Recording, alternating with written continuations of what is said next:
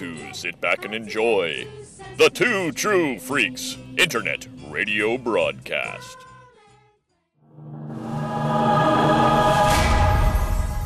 As long as they keep on making animated Star Wars, Hope Molinax and Chris Honeywell will be on the case. Welcome to Jedi and Jedi, a project that began with Clone Wars and now may never end. Hi, everyone. Welcome to a brand new episode of J Guys and Jedi, a weekly podcast covering every episode of The Bad Batch. In this episode, after the destruction of Tipoca City, the Bad Batch must make a daring escape from a sinking city while also facing Crosshair. There will be sunny days ahead, apparently, because we're wrapping up season one of Bad Batch. We are talking about the Bad Batch episode Kamino Lost this week. How you doing, Chris? Jeez, I wonder how this episode ends. With a sunny day. I know they just spoil it right in the in the in the title though. I actually I have a note about that sunny day because it's interesting symbolism to me. Because it's like this really low point and everything's destroyed and on fire, but like sunny days are usually symbolic for like good things. And so like so that that's definitely one of my notes I want to discuss as we Yeah. get get to the end of it. So Well, there was a mixed message because there were also flames and smoke and yeah, but yeah, we'll, we'll talk about it. We'll talk about it. How you doing this week? Eh, not bad. Yeah, I'm kind of there. We both just kind of had a week. I've- I had a very busy week. Yeah, I had just a normal week. I, I wrote my first uh, recap for Dead in Paranormal Park. Uh, I published it. I need to watch the next episode that so I can do my next one. So I've had, I've had a very normal week myself. So nothing interesting. I there was a tiny little bit of interesting Star Wars news. Tiny bit. I've got a little Star Wars news too. Ooh. Well, the the tiny bit was, and of course this is out like two weeks later, so it's a little old now. But Star Wars Visions was nominated for an Emmy today. That makes sense. Yeah, I can see that for sure. Yeah. And and I think we discussed this when we were covering Visions, um, because I think they submitted The Village Bride, and we were debating whether or not that was the best one, and I, and I still stand by. I think it is. Um, so I I'm interested to see how it does at the Emmys compared to other shows. So we'll see. We'll find out. What what's your tiny bit of Star Wars news?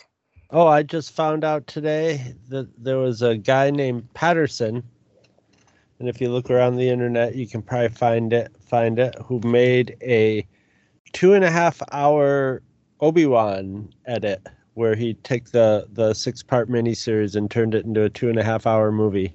I saw that you sent that to me.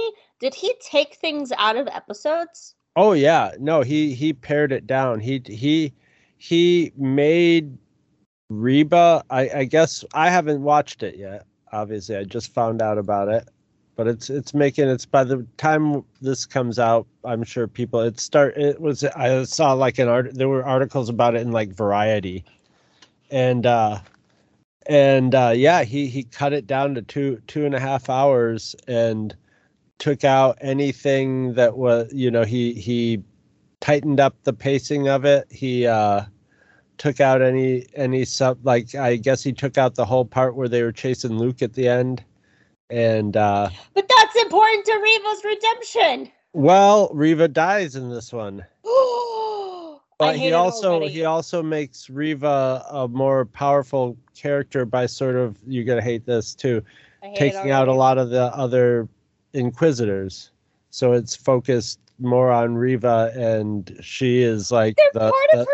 Oh my gosh. Okay, I'm seeing red. well Uh, yeah he's he's he's doing he was doing it on the theory that the guy who who was in charge of it it was originally going to be a movie and uh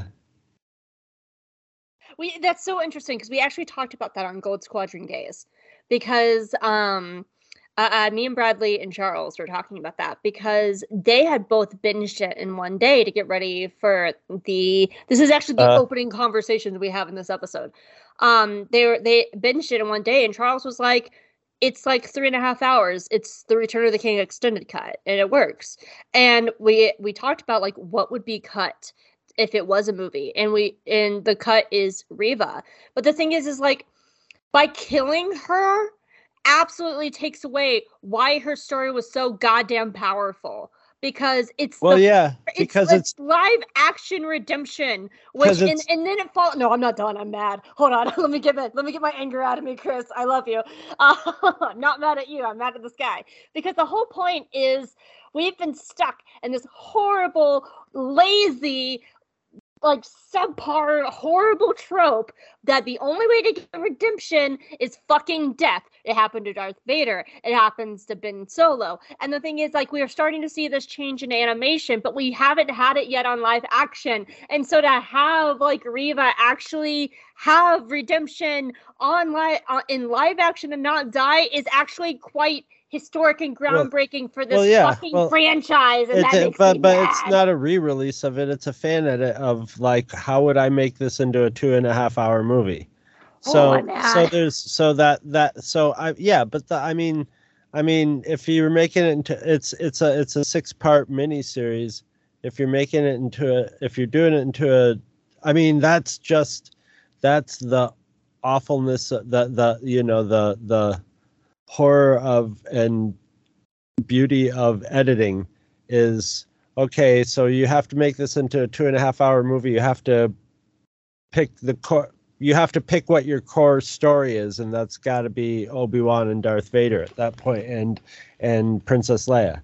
So everything so i'm i haven't seen it yet but i'm betting that uh the way the the the way they portray reba is just Reva? as as Reva is more as more of a um just just more of a you know character you know a an evil character you know a a, a character that's sort of driving driving things forward you know almost physically. So it's probably there's I, I don't know if they have like you know they might not even have the scenes at the um with the little kids you know the flashbacks and stuff like that. I don't know. Um i haven't seen it yet. But i'm very i'm very interested on a technical level you know. It's it's obviously going there's no way you're going to do it without destroying major parts of of the uh and apparently he did he he like did some like made new scenes in i can't remember what the name of that program is that you can you know make stormtroopers walking around and stuff but he did that to even out some stuff and rescored the end with duel of the fates and stuff like that. But he it, i guess it was i guess there's been like four or five of these already but this one uh, apparently is very technically like people are like wow this was done really like a lot of the people on obi-wan were like yeah this is very similar to what we would have done as a movie. And a lot of people doing like a lot of like saying this is really good but you know if you're going to watch it make sure that you also have a uh, subscription to disney plus and have watched the you know watched it after you've watched the original and you know know it's just a fan blah blah blah blah blah blah blah. But um yeah apparently apparently it's it's very good.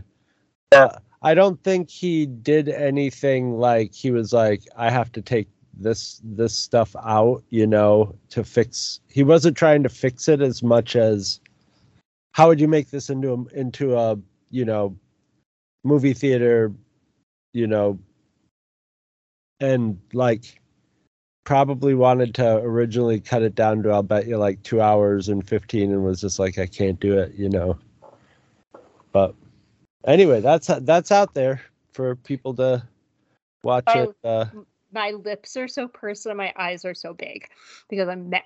Because all I heard the whole time was, I need to make this a two and a half hour movie. So I'm going to take a very lazy writing trope that's been done over and over and over again, especially in this franchise, and take a really fleshed out, well written character and turn her into a mustache twirling villain because that's easier. Well, we don't know. Well, we don't know. are- Well, that's we don't know. Neither of us have seen it, so I know, but you're not selling it well.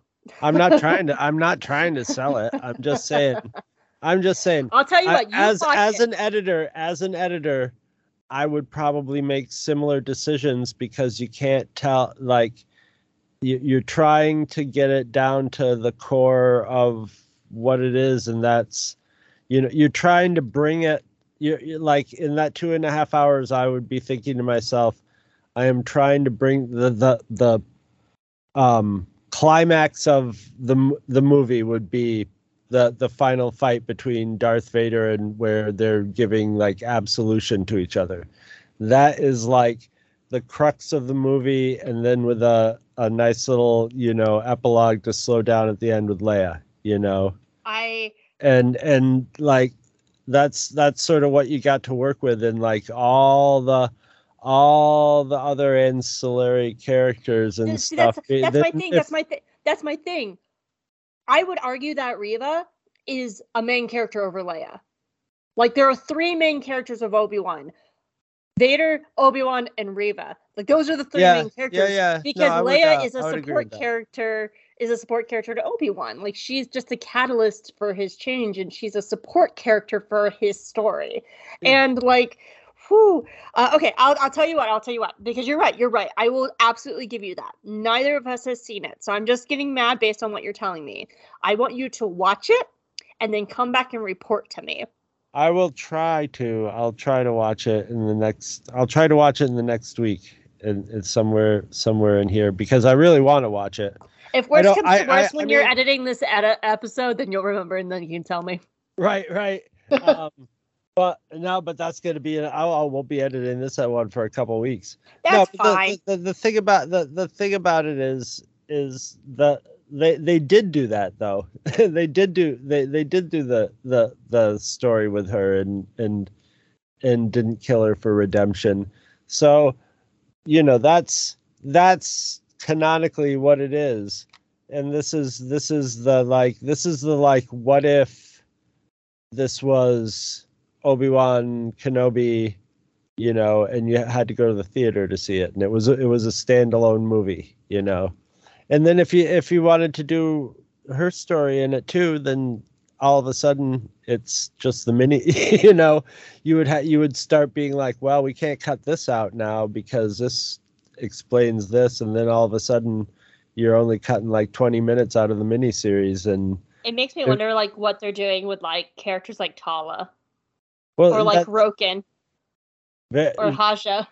yeah you know it's it's uh it's that's that is and that is the the the unseen story of so many movies and books where like all of us like there's so there's so many stories that probably we would have loved the hell out of that never made it onto the screen or into a book because on on an edit or a you know on a pass through the script or a pass through the the manuscript of the book they're just like i really like this character but they don't you know uh, i'm in 600 pages and i wanted to keep this 500 pages. And it's like it's the it's the kill your children is is the is the foundation of editing is you're you're oh, you're throwing all these things that you love just on the fire and going goodbye I, I I actually absolutely understand that because I'm having to do that in an arc that I'm writing um right now for my fanfic. I essentially had to cut like two chapters because I was like, this is not doing anything. It's just character fluff. So so I do get it. I do get it, and that's why you're right. Like neither of us has seen it. I'm losing my temper over nothing, which is why I want you to watch it and report back to me because I have a feeling if I watch it, I'm gonna go in biased. I'm gonna go in angry yeah now that I know these things. So I want you to watch it and report back to me. And if it if it's a few weeks before you come back to me and you're just like, hey, we were editing this and I wanted to report back to you, totally fine. I'm interested in knowing.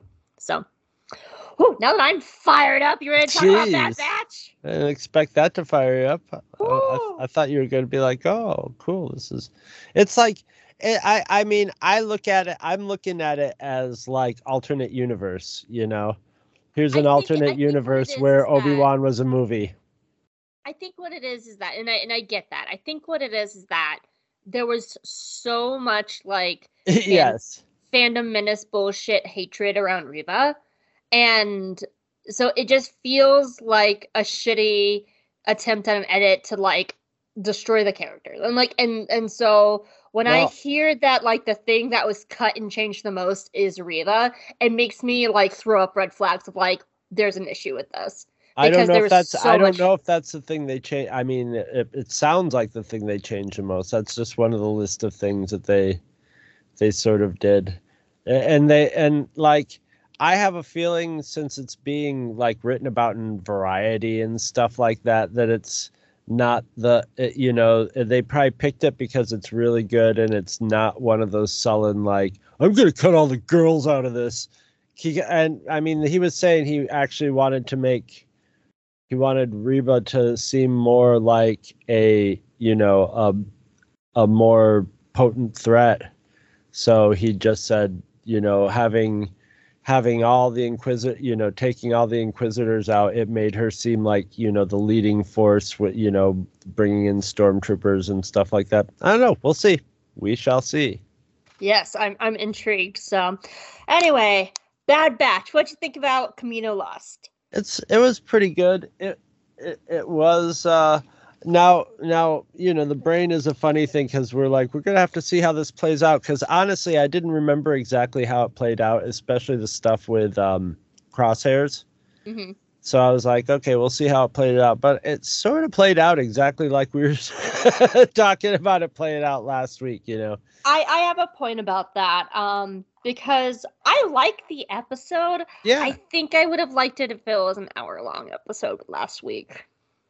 Cause I mean, you could you could watch them like that. You know, maybe that's the the best we can do is be like in the future. This this sh- if you're watching it, you should watch it. but that's the thing. They once. they aired on different weeks. Right. They, they were a week apart. It's not like this aired and that these both aired on the same week. Yes. They were they're so we're doing it as scheduled. Right. So oh it- no, no, not for us, but for other people. For other people, can like you know this this this episode is probably best watched. You know, back to back with the other episode, which I imagine most people would do if they were like doing a watch through. Is you would want to sort of, you know, get little little ending to it. So It actually kind of reminds me a little bit of the season one finale of Resistance because we had the exact same problem where it was the first episode had like all the emotions and all the like the like all the the feelings and stuff like that. And then Hosnian Prime got destroyed and we and then the second episode was just like and now we're escaping.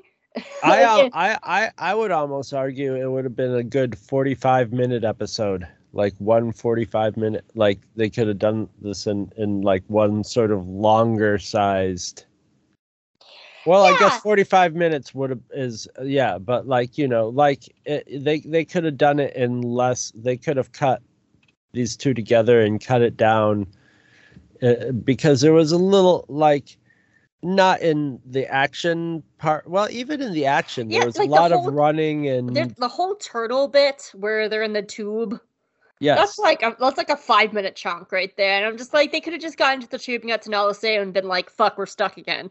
Like, Yeah. And there's a lot of um when it's and I and I don't want to dump because the sinking of the city is really cool, but there's a lot of shot. There's like two or three shots where they're like, "We're sliding and holding on."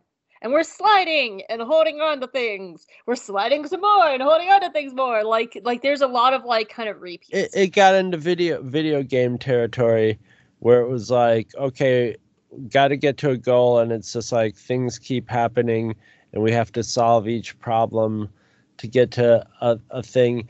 But at the at, at this point it's at the end of like of sort like not it, it, it's sort of th- things have resolved and and settled in as far as like the empire's been like okay pff, get rid of we're, we're burying all our our our bones our bodies and uh so it's the only thing left is like how are these people going to survive?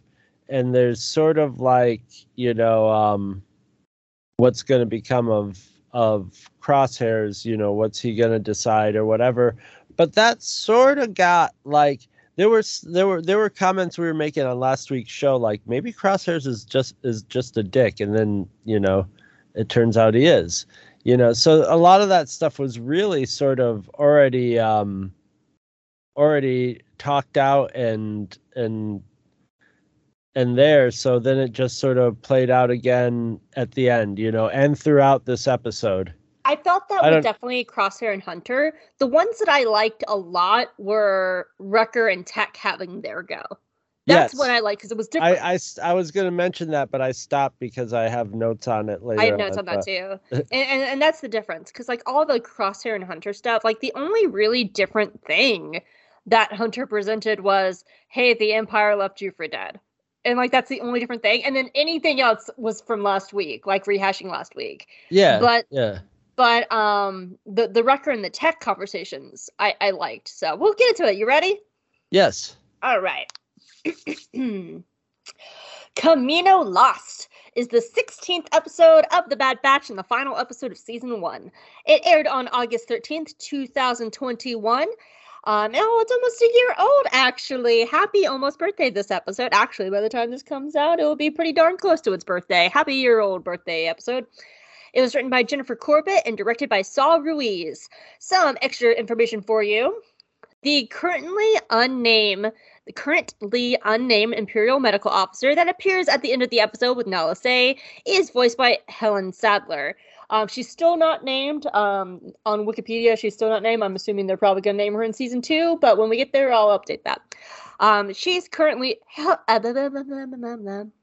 Helen Sadler is currently the voice of Rey in the Lego Star Wars franchise, including the upcoming Lego Star Wars Summer Vacation that we have talked about and we are going to be covering in a few weeks. Um, she is also the voice of Havina Von Reg in Star Wars Squadrons, as well as she has also voiced Jyn Erso in some of the web series. The medical officer's uniform is mighty similar to Dr. Pershing from The Mandalorian. Both of their logos on their uniforms took inspiration from Kamino cloning images from Attack of the Clones. And finally, just a friendly reminder again, Nala Se is brought to Mount Tantiss, uh, which again is known in legends materials for being a cloning facility. You know who is our Mount Tantalus? yoda doesn't remember mounting Tantiss yeah, but you are you are like our, our big mount. You're a big Mount Yoda. okay Yeah, yeah. yoda does not know exactly what that means but And- he will take it It's a compliment. I get. I don't know. I'm just going out of my ass. How you doing, yes Yoda? a compliment for yoda A compliment for Yoda. How you doing? good I'm sorry you're doing good because I might ruin your day. Why? Because I don't have a question for you, Yoda. I just wanted to no give you question for yoda no, because I wanted to give you a very fair warning because I love you and you're my friend. right I just so I just I wanted to give you a fair warning. spit it out So you know, so you know this week is the last week of Bad Batch, correct? yes yes And then- the new show Yes. And so next week we will be wrapping up Bad Batch season 1, right? wrap it up Absolutely. Next the week after that, 2 weeks from now, we're doing Mandalorian season 2. Which means that Grogu is going to be back. no Uh-huh. no not back Yeah. oh Yeah, he's going to be back. His we we're already in the process of moving in his trailer, getting it ready for him. not not back yeah. not back We're we're Grogu. we're ordering in his favorite snacks. Mm, Making- Yoda will make some snacks for Grogu. Mm, No, yum. No, you can't do the the brown M&M trick again. Yum, yum, You yum. cannot do the brown M&M trick again. Oh, is Grogu hungry? Hungry? Are you, Grogu? No, Yum, yum, yum. yum, You're yum, not allowed to feed him brown M&Ms anymore. Okay. Sure, Yoda won't feed Grogu anything. No, no, no, no, no cyanide. No, no, no, no, no. You have to, and and you got to be nice to him. Sure, very nice to Grogu. Yoda will be very nice. Very nice. Very Okay. nice. All right. I but I, Nice, Yoda. but I would just I want and and you know what? We scheduled you a very how, Chris. How many episodes of season two of Mandalorian? Like ten. I don't know, yeah, eight or We ten, something like that. We scheduled you a lovely ten week vacation, Yoda. Oh, yes, maybe Yoda staycation. No, it- it- nice staycation, a nice vacation on Scarif. No, Yoda doesn't feel like traveling. Could get COVID. Yeah, just stay home, play video games, hmm? Okay, do some cooking. all right. But I just I wanted to give you a very fair warning that Grogu is back in two weeks, and I expect you to be on your good behavior. Good behavior from Yoda. Yes, very good behavior. All right. Yoda will be a master behavior.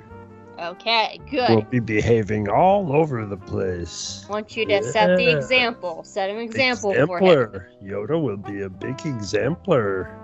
Okay. As friendly Yoda, the example. All right, Chris. We got to get all the knives out of this area. That was creepy. all knives, all poison, anything, anything that you can go into Grogu's mouth. We, we gotta, we gotta take care. of We gotta, we we need to order some extra security. you ordered security for Yoda. I don't know if we can afford that. Maybe we can ask Jean to come hang out for like. 10 Gee, yeah. Why would you want to do that to Gene? I mean, Yoda can mess up Palpatine. That's valid. Who's someone we hate? Be like, yeah, someone high person we hate. Do you want to hang out with this very big star and look keep on the lookout for an old frog man who might try to murder him? Please, thank you. No, we're not paying you. You're getting paid in clout. oh, it's like working as a freelance writer. You get paid in clout, not real money. Funny the thing is, Cloud is also the name for when someone whacks you upside the head. Oh, is it? Yeah. oh, yeah. Look it up, suckers. Oh man.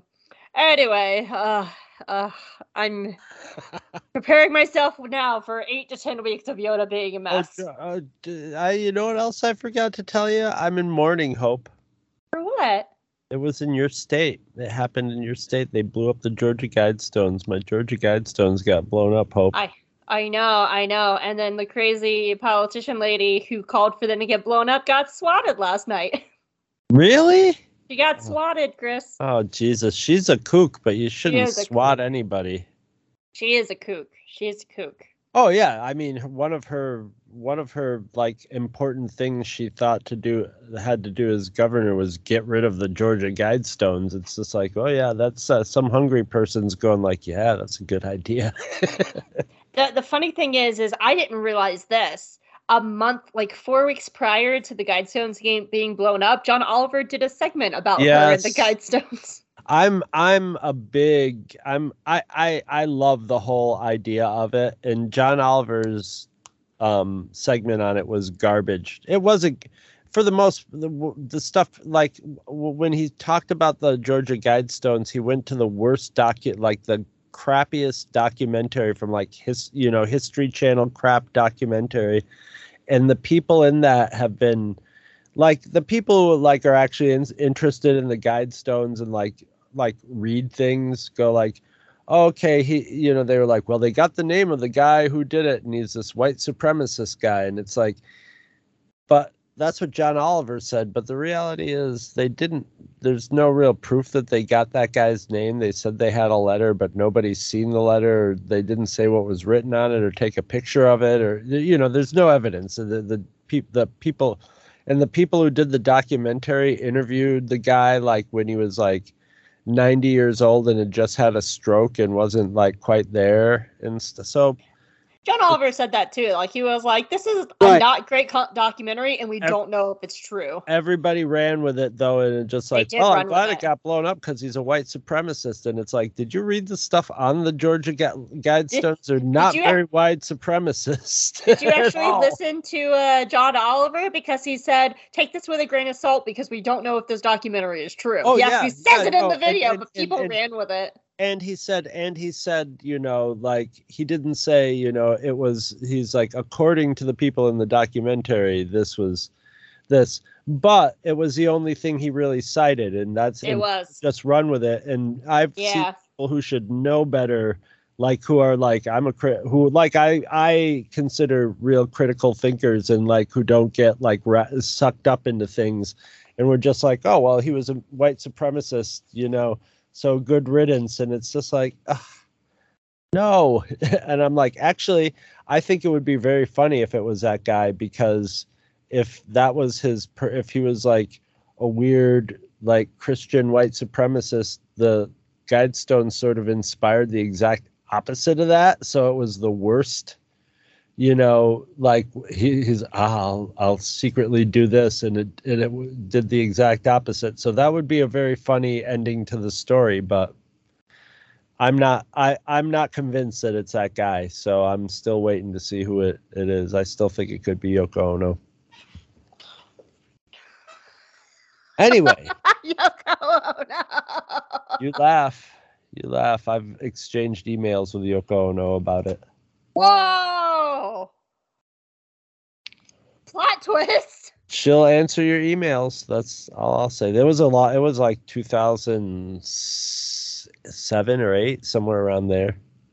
You become more and more interesting every time I talk to you. She's made songs about it. I, I, Chris Honeywell, you are the most fascinating person I know. Oh, I know weirder people than me.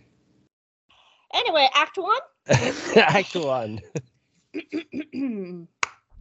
so to recap last week, so actually sort of two weeks. So Hunter was captured by the Empire, and Crosshair brought him to Kamino. And so then they had like 22 minutes of just like, well, you left us. Well, I'm a better leader than you are. Well, I'm a blah blah blah. And then they bitched for like 20 minutes, and went back and forth. And so finally, the rest of the Bad Batch showed up, and they found Nala Se's secret lab, and they snuck into Tipoca City. And then they found Hunter and Crosshair, and they're like, "Hey, what's up?" And then Crosshair's like, "I'm gonna be a better leader and offer you a chance to join the Empire because we have cookies and it's great." And then he killed all his other people except for one person who got away, and that one person was like, "Hey, Rampart." Crosshair turned on us, and Rampart's like, "Awesome! I want to kill him. Come back." So she gets on a ship and she leaves, and then Rampart blows up Tipoca City, and the Bad Batch is stuck on the Uh, stuck in the city as it's being destroyed. On to this week. So Kamino is being destroyed. no. And the Bad Batch are trapped inside, and the building is sinking. And as the building is sinking, Rampart's all just like, "Mwahaha, watch it burn. And this is great. And then he turns to the room. He's like, hey, clones in the room, how y'all doing? And all the clones in the room are like, fine, sir. I guess we're good. We're fine. Thanks for asking. So happy to be part of the Empire. And Rampart's like, great! Let's get the fuck out of here! And Rampart leaves. So the Bad Batch is in a sinking building, and Omega, AZ, and Crosshair get separated from the rest of the team. And they get stuck in a room that's filling with water, and Crosshair, who is still unconscious, but he wakes up in the in the process of this, uh, he's pinned under some debris. And the room is flooding. And it's all tense because the rest of the Bad Batch are on the other side of the door and they're trying to pry open the door to get them out.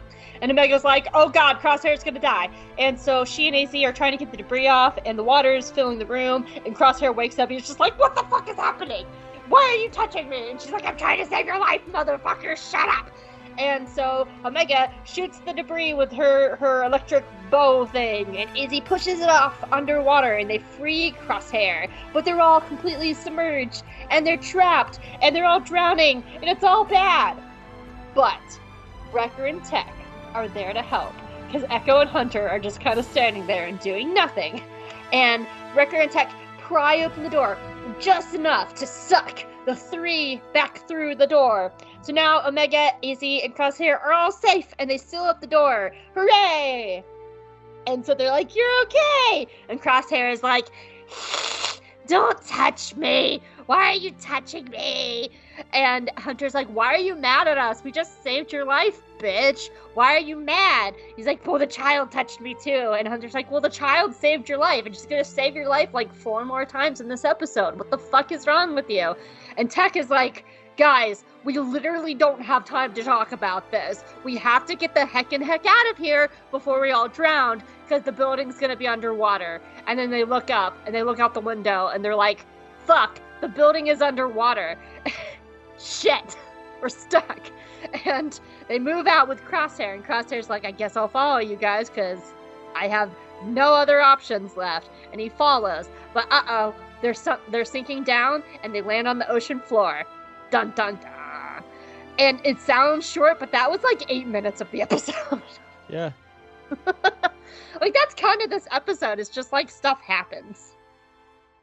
Yeah, it's it's it's a video game, and I I I'm not I don't want to complain about it because it's beautiful. It's beautiful. It's the like- animation's amazing. To, like the music's great. Like one of my my notes is the music of Oh. this episode is excellent. Well, you just you just pretty much that's pretty much my notes for the first part is me Star Wars visual guying out. Like, yeah, there's music in this part. I, I mean, the the the the visuals are gothic. They're operatic. They're just you know it's deep blacks with you know fire and the water, ocean. Wa- it's very it's a, a bit like Sometimes the only lighting is the sparking of things. Yeah, it's it's sort of like um, uh, reminiscent of the sinking of like the Titanic. The music is pretty gothic. There's one part where the music is just sort of copying the sound of the Imperial like side of. Oh, that sound. I almost noted it, but I noted it um I think in the the uh Raxus episode, but like I love an Imperial klaxon horn.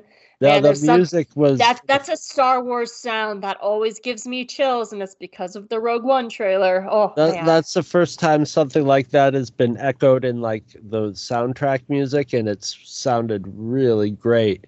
There's a little piece, and I meant to look it up so I could get the title, and I forgot.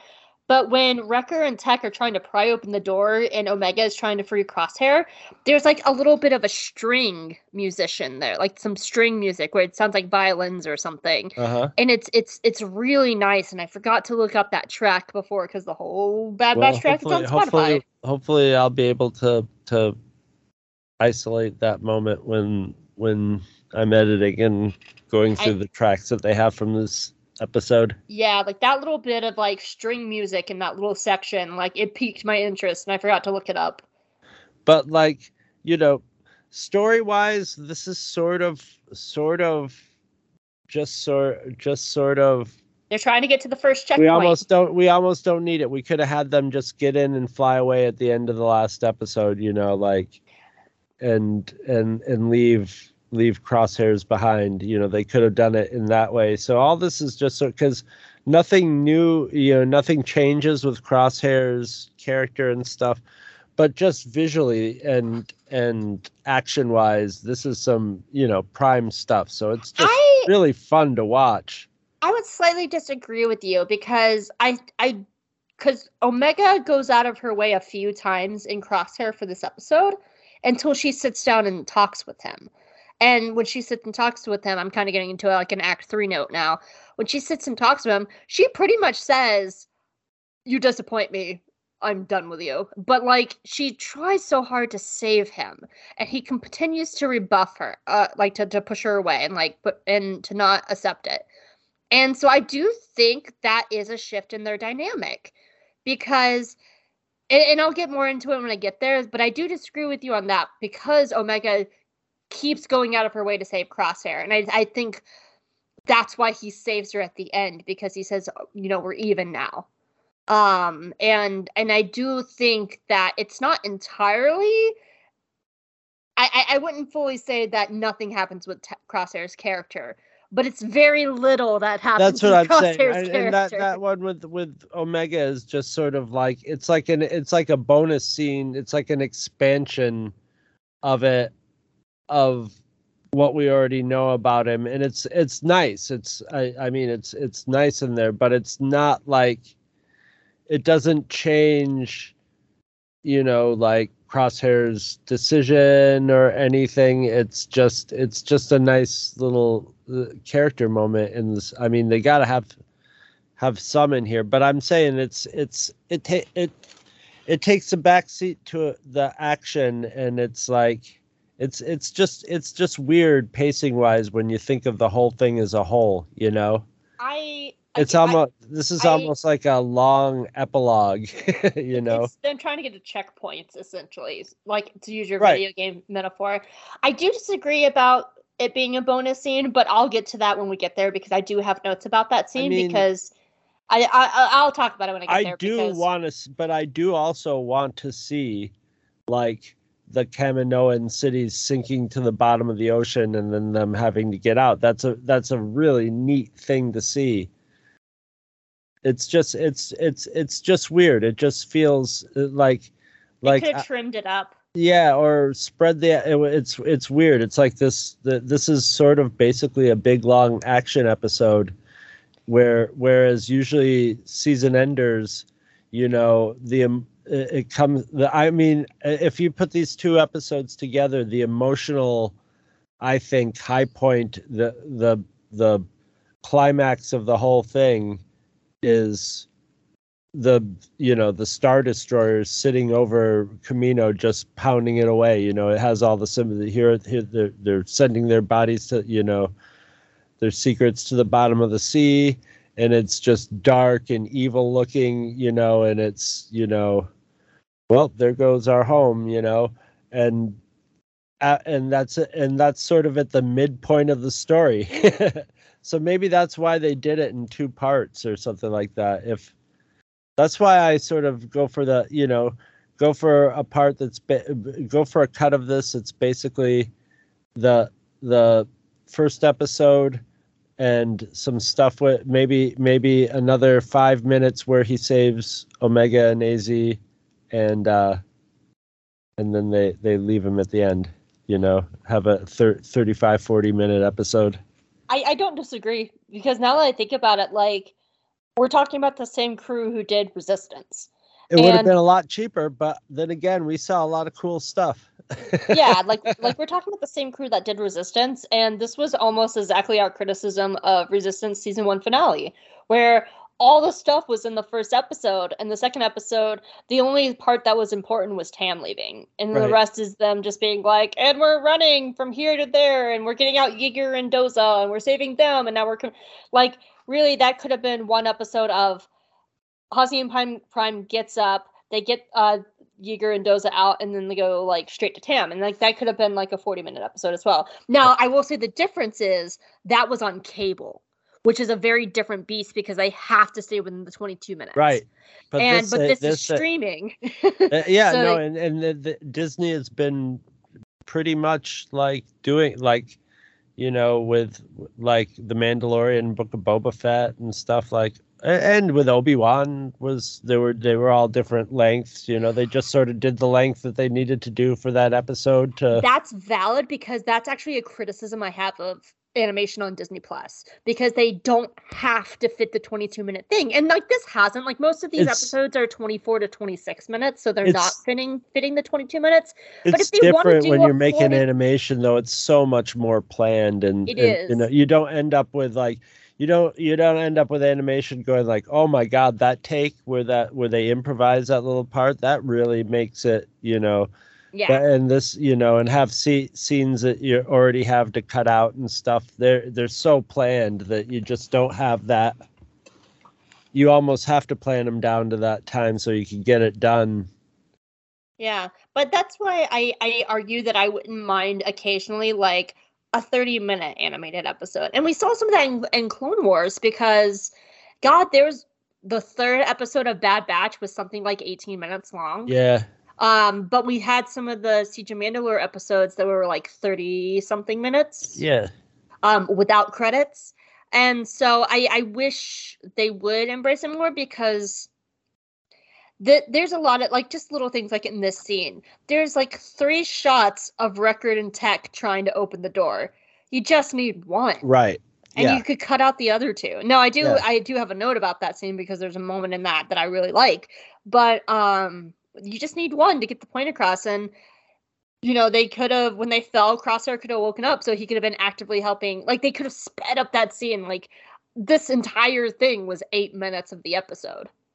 yeah. And and so yeah, like and it's just that scene with the the creature chasing him was basically sort of out of episode one you know and it was it was cool but it wasn't it didn't add anything to it you know it wasn't other than this is still though it, you did say last week though that the thing that you remembered about this episode was it was relentless and that's what you liked about it. Do you still Yeah. feel that way on the second watching? No it didn't feel as relentless because it, it was relentless but it was it, it, it's kind of like you know you know they're gonna you know you know they're not gonna die at the bottom of the sea. So it's just sort of like I, I you know the the thing about uh, something like the uh, uh, ending a season like this is you you want to peak you want to peak your emotions at the end of it you know towards the end of it with maybe a little cool down at the end depending on how it ends.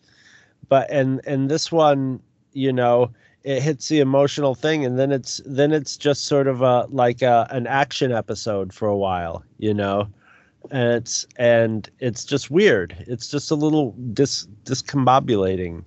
Uh it, you know i we i'd already like you know we'd I, i'd already sort of like okay we know that records or record um crosshairs is kind of a dick and and doesn't want to give an inch but he's not going to like kill his brothers in cold blood. And we just sort of know we just sort of know where everybody's standing at the end. And then and then you know the the empire puts the cap on it and then it just sort of keeps going for a little while and then ends you know you know what i i thought of that i kind of wish they did what's that as you were talking, um, a lot of my notes, just so you know, my tech, my Act Two and Three notes are talking about bookends and comparing this episode to stuff that they do in season in the in the first episode. There's a lot of bookend scenes, and they did that last week as well.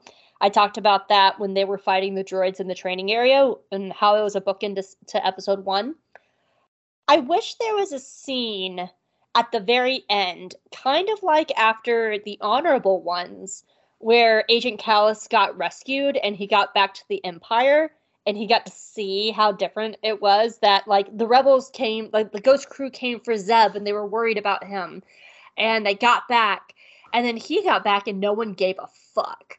And so there's a scene earlier in the season where Crosshair is with his new crew and they go back to the old Bad Batch room and he just sits down on his old bunk and he's just sitting there by himself. uh-huh I kind of wish they had a scene to help bookend that scene from earlier in the show where he gets picked up by the Empire and it's him going back to his room just like Agent Kallus and sitting on a bunk. He doesn't even have to say anything, but to just kind of like show like a different place. And like let the music the anim the facial animations tell what he might be thinking in that moment. Also does the empire want him back? I thought they were just like he's a traitor let's let leave him there too you know? That's that and that's a vague season 2 question because we know he's back with the Empire from the season 2 trailer because he has scenes with Cody and Cody's in the Empire. So we know that he's back in the Empire in season 2, but we don't know what they think about him, what he thinks about it. And that's why I think it would have been fun to have a scene where um, he gets picked up and to see how they treat him. And I think that would have been a really nice setup for season two. Unless that's just something they don't want to show us, which is valid. They might not want to show us that this early. right right. We don't know. Totally- we don't know where it's going but yeah, it, it, or or it would have or they could have just ended it with a ship coming down and him standing there you know and then just cut away from it you know and left it open. Are they coming to arrest him? Are they coming to take him? Are they going to be like it Yeah, i don't know just you know. something just something there Yeah. at the end just to like really just kind of hook it because i don't i don't disagree with you i mean i like a lot of this episode and it's pretty and it's Ah. cool but it's also just like kind of a very long, like 30 minute denouement when it Yeah, really only needed to be like 15. Yeah. So, And uh, resistance, but resistance did that too. It might just be a, a stylistic thing. but I think Resistance did it better because, like, while that was a gripe for us in season one and season two, season like that finale of Resistance pulled it off better. Bec- and I think it's because it was shorter. I think this episode is, if I remember correctly, it's 27 minutes before credits. yeah, because I was trying to like slice it up and I was like, oh, this is not eight, eight, eight. Um, this is like eight, eight, and ten. So it's it's like it's like 24, 25 minutes, but resistance is 22. And I I do think it's that that cable time that made it feel like it went faster and it, made it feel it didn't drag as much because it didn't have those extra minutes. So I do actually think like while that was a gripe of ours of season one of resistance, resistance did it better. Yeah. Yeah. I think resistance generally was a better show. So you know, I will totally agree with you on that. It might be the hottest take here because people don't agree with that, but Resistance was a much better show than Bad Batch. I will say I really enjoyed my second It's viewing that- of Bad Batch better. it's it's it's it's it's it's it's not fair because Bad Batch is just a season in and we don't know where it's going. But so far, you know, If we're comparing season one of Resistance versus season two, Yeah. season one of Bad Batch, season one is a of Resistance is a much stronger season than yeah, season one of I, think Batch. it's a lot. I think it's also a lot more entertaining because it's building a lot more care. It's building all the characters and all that except for Poe. You know, so Mhm.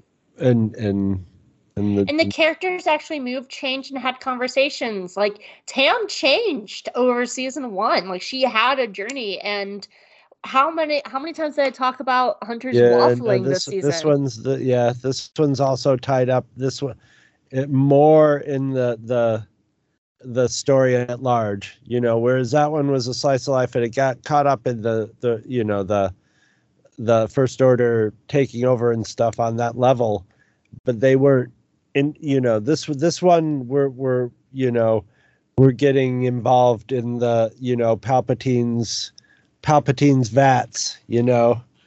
So and, and I think that's the difference because they're both world building shows. They really are. Because like one this is about the change from peacetime of well from the republic to fascism and that was about peacetime to fascism. So they're both doing the same thing. It's just the characters had bigger journeys. They had more conversations and it was personal. And i think that's the difference. Like they weren't talking all season until last episode and that's what made last episode so good because it became personal. But it was personal for the characters of resistance the entire season. Yeah no and i well i mean it was a more intimate story.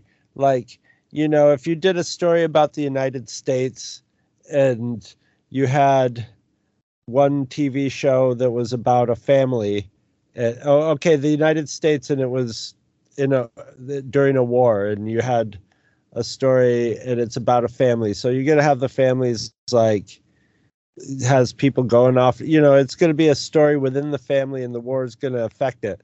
But whereas with the bad batch that's like you have a story from inside the pentagon you know? It's got stuff going and the stuff that the characters are doing is tied in with the stuff that the the president is doing you know and stuff like that so it's more it's more linked into a larger story directly you know rather than sort of um it's sort of in the winds of it rather than being blown in the winds of it I I see what you're saying. I don't agree. Only just because the Bad Batch is a family, and I would argue it's a smaller cast.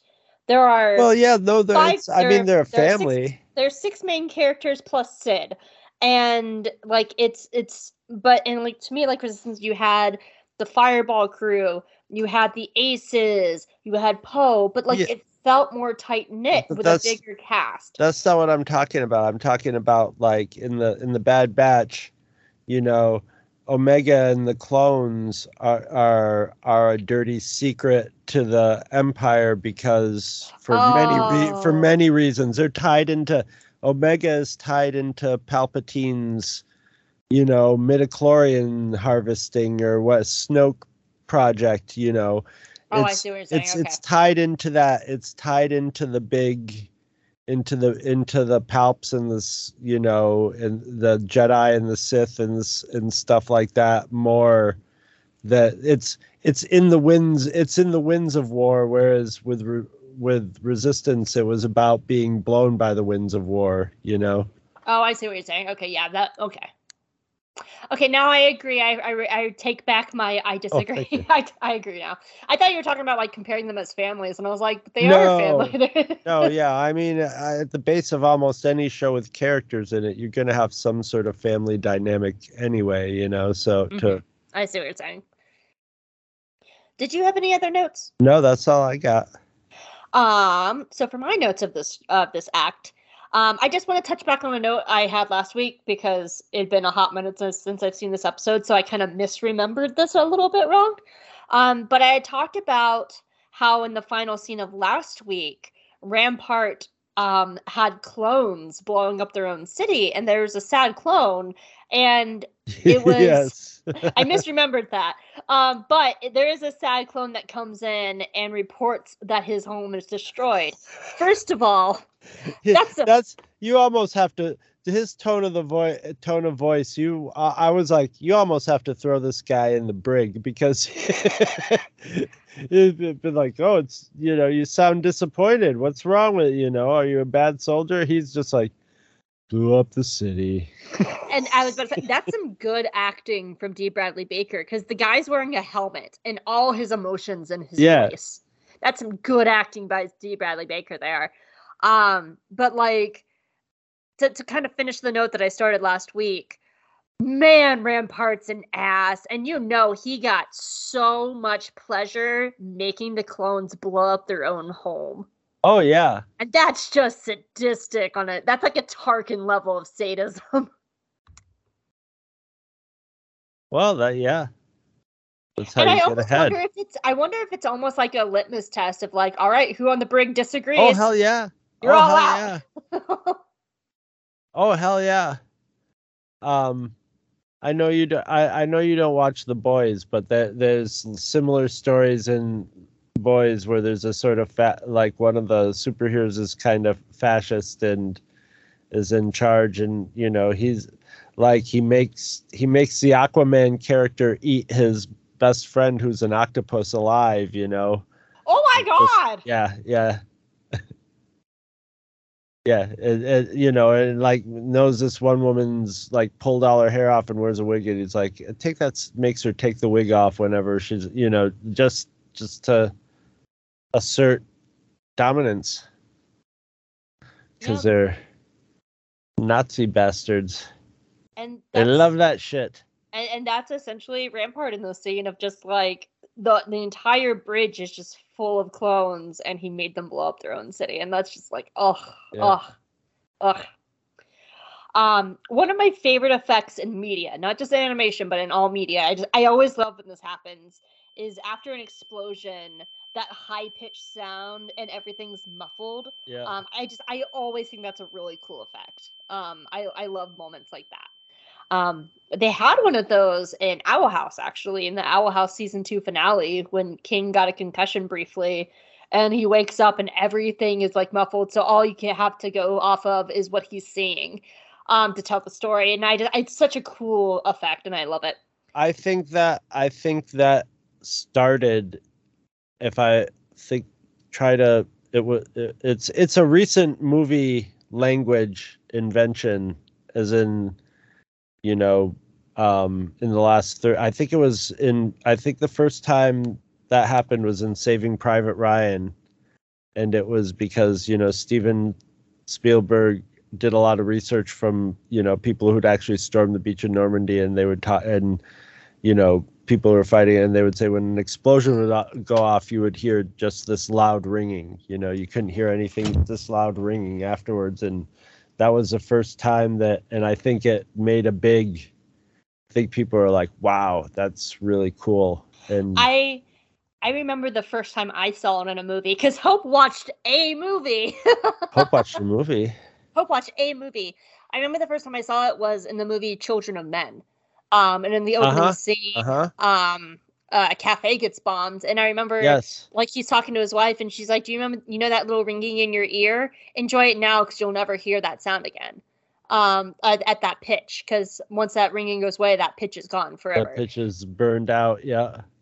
um that, that was the first time i remember seeing it and so like um i always thought it was it's just a really cool effect um another really cool effect this is difficult weight animating weight anything that Oh, has yeah. weight it is so hard because it's it's very easy to make um i was actually watching the i was actually reading somebody breaking down a scene it's not gundam but it's like one of those gundam like animes and it was showing like two bots fighting and they're like animating the weight of these creatures because most of the time like if something is big and heavy it's easy just to make them really light in animation Right. But the weight of the falling buildings is so good especially in the water watching like these just big pieces just slowly slide in the water. Like it's just so hard to animate weight. And they do it so well in this episode. Um the only other note i have is is kind of like a personal because he's my baby and i love tech. And tech gets a lot of crap. I often see people talk about how like tech is cold.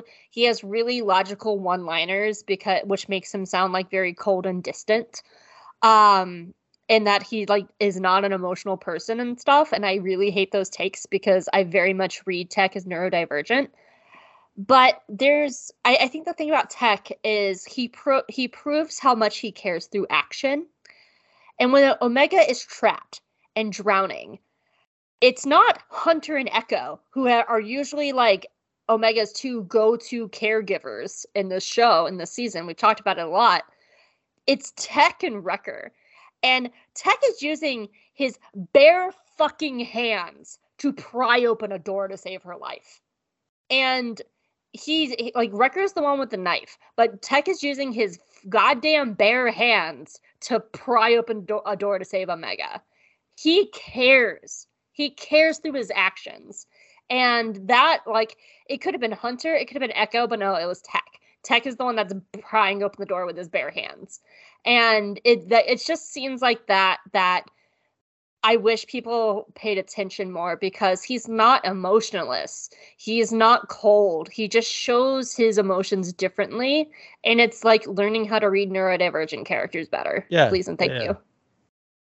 So uh that's all I had for Act One. All right.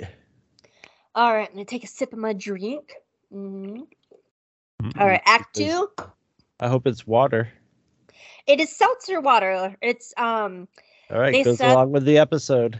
Yeah, I mean they I stopped selling my Dr. Flavor and my root beer seltzer water. Mhm. They haven't sold them in like 4 months and I'm really sad and every time I get to take a little Kroger survey, I request it. Hopefully one day, but right now I have mango seltzer water and it's okay. It's fine. I have just regular tall boy of 7-Eleven water, but it looks very much like a clone, like a clone tube, like the, the baby clones are in. Oh. It's the same kind of blue hue to it, also. So you, are you ready to get into a useless turtle? I am. Act 2. It's turtle time.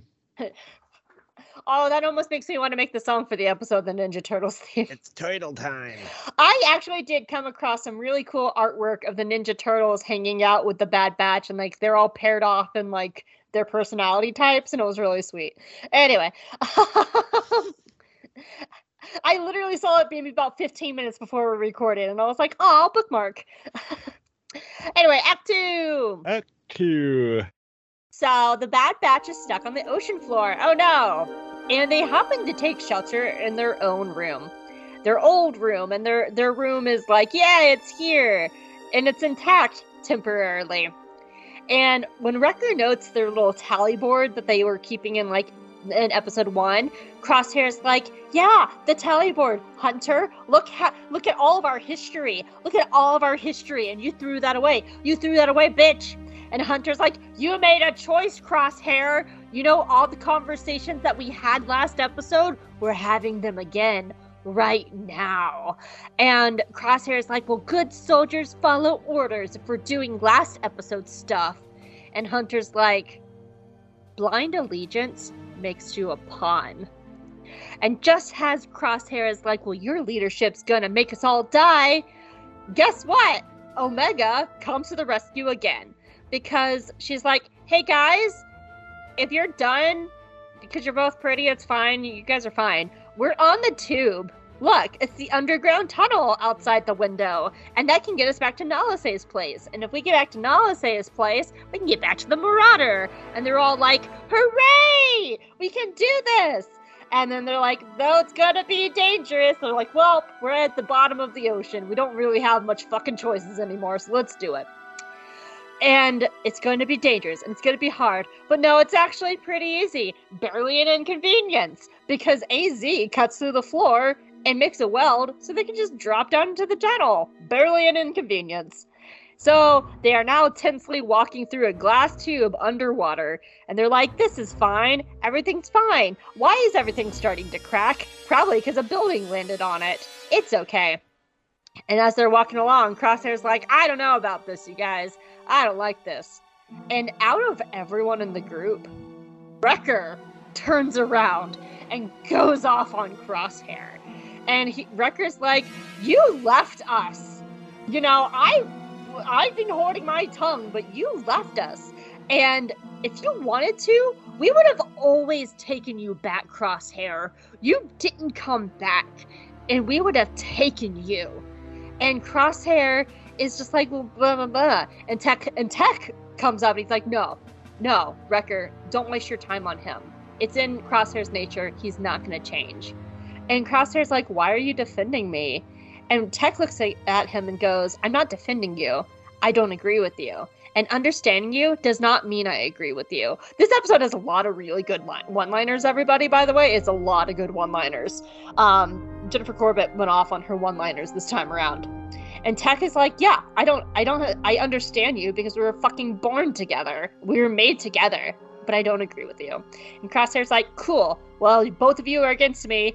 You want to add anything, Echo? And Echo's like, nope let's get out of the water tip the, the water tunnel guys let's go and so they all keep going down the water tunnel but oh no a very unnecessary uh, unnecessary giant turtle arrives and the giant turtle's like hi guys i want to eat you and everyone's like ah ah ah and the turtle's like come out and play so i can eat you it'll be fine and AZ's like, "Don't worry. If if I get the power back on, it will make the turtle go away." So he flies ahead, and everybody else is running away.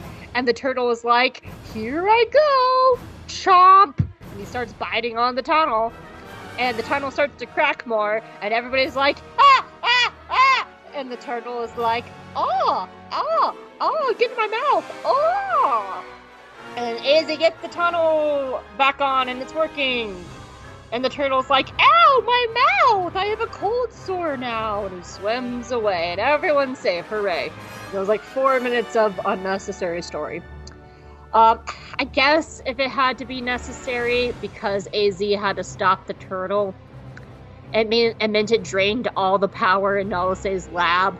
Because they get to Nala Se's secret lab, and there's no power anymore so i guess that's why that's there but it's unclear and now i'm pulling like putting together threads for the story that didn't need a four minute turtle anyway they get to Nala Se's lab, and because Hunter and Crosshair were not there last week's episode, they're both like, What the fuck is this place? And Tech's like, We were born here! Isn't that cool? And Omega's our big sister. And Crosshair has this look on his face like, lol, wait, what now? She's the big sister? She's like five. And Omega's like, I'm not five. You better shut your mouth, young man. I'm older than you. And Crosshair has this look of just like, what is happening? What is my life? How is she the oldest one? I don't like it. Anyway, oh no, the, they they need to get back to the ship they're at checkpoint number two. They've reached the checkpoint and they got to get back to the ship, and the tunnel to the ship is broken. So now they're stuck at checkpoint number two, and they got to figure out a way out of the checkpoint. Dun dun dun. What'd you think of Act Two? I don't know. I have a lot of notes for. Most of my notes are like, "That's a good one-liner," which I've already noted. in my those, those are like I, I I I yeah. My one is my uh, one of my notes is Tech just saying, "Look, Crosshair's just an asshole. He's gonna be an asshole." Basically, which is what we said last week, and just to just to from what I said last week, Omega's calling the shots. I have that note too. Omega's calling the shots Oh, now. do I have it here? Is it in this? Uh, when when Crosshair makes the point that Omega is calling the shots, it really resonated with me what you were saying last week, Chris, about Omega eventually becoming. Yeah, me leader. too. Me too. Because I I was like, wow, she really. note. And then I was like, she really is calling. Maybe it will be soon. Because remember, we sort of agreed it would be a little further down the line, but maybe not. you know, just with that that little bit of information plus him going like, oh, she's older than us. Or you know them realizing that she's their like older sister. Yeah, it, it just it just might. She seems to do it better actually than than Hunter.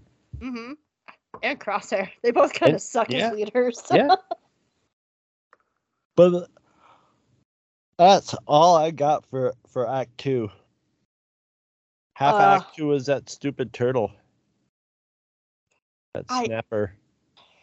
yeah as, as as i was saying in my recap that's when i was like oh i guess this is the point of the turtle is they have to drain the power to save their lives but they could just get to the checkpoint and there'd be no power Yeah, yeah, yeah. They're at the bottom of the sea, and the Empire just peppered them with bullets. There's, and even when there when there is no power, I noticed AZ's still opening some doors and stuff. So I'm wondering, and then but then I was thinking, eh, maybe the doors have some like built up pneumatic pressure, you know, so so they can cl- open and close when the power goes out. But eh, I, I, eh, maybe because when when they do get the NSA, az has to manually reseal the door. Right, so um to keep the water out. Um so that there could be s- but it's again like i had to i this is my second time watching the episode and i finally put together the pieces as i was talking. It's an unnecessary turtle. It's Yeah. a cool design. If you go to starwars.com for the episode they have like the actual like drawing of the turtle. It's a really cool design. Is this not needed? I don't Mm-hmm. know it's not like bebo bebo was fucking awesome. Yeah. No no yeah no of all the stuff i was more excited about them getting from one point to the other than the like well the turtle was part of getting po- to one point to the other but like i don't think that's how sea animals work either that they're just like oh i'll at- you know i'll attack you in this you know try to rip you out of this thing you know it's it, wa- it was just sort of convenient you know? And what they really should have done is just gone turn off our lights turn off the lights and just keep running because he's following the lights. You know it's the only thing that like makes them that turtle know that they're in there. He maybe would've- could hear their footsteps outside actually. I would have much rather ta- like taken out the turtle and had more time of like crosshair wrecker and maybe echo. Like i added in the i added in the echo bit but having like echo say something because echo is an interesting character in all this because he doesn't have the history with the bad batch. He's a relatively new member. So if they had a moment where crosshair like looked at echo he's like are you gonna say something? That could have been an interesting conversation because echo was like well speaking as a reg that you want to leave behind Well, that's- that's the thing though. In their situation though they're not really set up for much real conversation just good one line they're good good one liners though you know but yeah. it's- But like I, I actually would have loved that conversation because Crosshair for now two episodes in front of Echo has been bashing on regs and talking about how the bad batch is better than the regs and Echo's a reg and I and I would have loved a moment where he was like, "Yeah, I'm one of those regs you're talking about, so I'm definitely not in your corner Yeah. on this one." And that would have been fascinating. anyway, I'm talking about things. Let's talk about bookends. um there's a lot of really nice bookends in this episode and and last week's too. And another one that came up was in the first episode, they go into their old room and it's very personalized. It has all their stuff in it. They have the marks on the wall. and they're still relatively united. Like Crosshair's chip has already gone off, so he's already starting to turn and he's already kind of pushing back against Hunter, but they're still relatively united in episode 1. And then you get here and they go back to their their room again and it's been completely stripped three uh, completely stripped clean. The only it doesn't smell anymore, which was a joke in episode 1 it was the smell. Um cuz Omega walked in she was like, "I love the smell in here." Like and so they are emotionally in a different place in their lives. Um, so it is a cool little storytelling beat of comparing where the Bad Batch is now versus episode one. But again, it's dragging and they're just getting to checkpoints. but I like it. I, I'm, I'm okay. I'm okay. Um, the two lines of understanding you does not mean I have to agree with you, and blind allegiance makes you a pawn. Uh, these are some very timely one-liners there. Um, but in the case of Hunter's line, I, yeah, I think it's because they're timeless. They're they're like always gonna be yeah. relevant, you know. Yeah, but they feel extra yeah. relevant right now. Yeah. Though I will say, in regards to Hunter, when he says blind allegiance makes you a pawn, I don't know if Hunter in episode two at Cut Lawquane's house would have said that. I don't I think he not. was. I no, no no I don't think he was at that point yet. Yeah. Because he was still in a place where he was like, I don't know what's happening. We're soldiers. What are we gonna do? And then he waffled for like eight episodes. Cut Lawquane would have said that, not Hunter. Yeah, and so I do think that's a good line to show Hunter's growth of season one. And I think that is a really good mark to show that he has changed since the early season. So that I guess character development. Hooray, I guess. yeah. Um uh, uh, uh, I'm trying to think. There's this Woody Allen movie, and um, I wish I could remember the name of it. It's one of his later movies, but like the the Bad Batch are sort of like Woody Allen in this character. He's this old, crabby, you know, just really annoying guy and like you know that he has to undergo a character arc in the you know to be a, a, a decent human being but it's like pulling teeth you know? He's just not going to do it until he's just forced into a and that's how i feel the the uh the bad batch are sort of you know? They're they're a bunch of lunk, they're a bunch of lunkheaded you know gym gym rats and you know it just takes them uh, it takes some of them longer than others but it take you know they they just sort of want to roll along you know? And, and, it's so, funny because like, you you just described the plot of up from pixar. Uh, uh, old man who doesn't want to change until he's forced into it. That's essentially the plot of up. Yeah the woody allen one's he's a lot more like just like uh, just like obnoxious. He's obnoxious. He's just a bad person. He's a selfish, selfish, loud, and somewhat, you know, he has friends, so he's, you know, somewhat able to keep friends, but he's just, just just a terrible person. You know, one of those people that you're just like, he ain't ever gonna change, but he just has to in the movie, and it's just, yeah, he just has to go through the absolute ringer to to be like, oh, okay, you know, okay, I guess I'll go on this arc. um, my next note is uh, it's not necessarily a bookend, but it does. This episode does infer a lot back to episode one because the the final confirmation of yes, Omega is their big sister. She watched over them. She watched them be made. It actually infers a lot about the first episode because the first episode she was like, "Oh my god, you're the Bad Batch. Take me with you.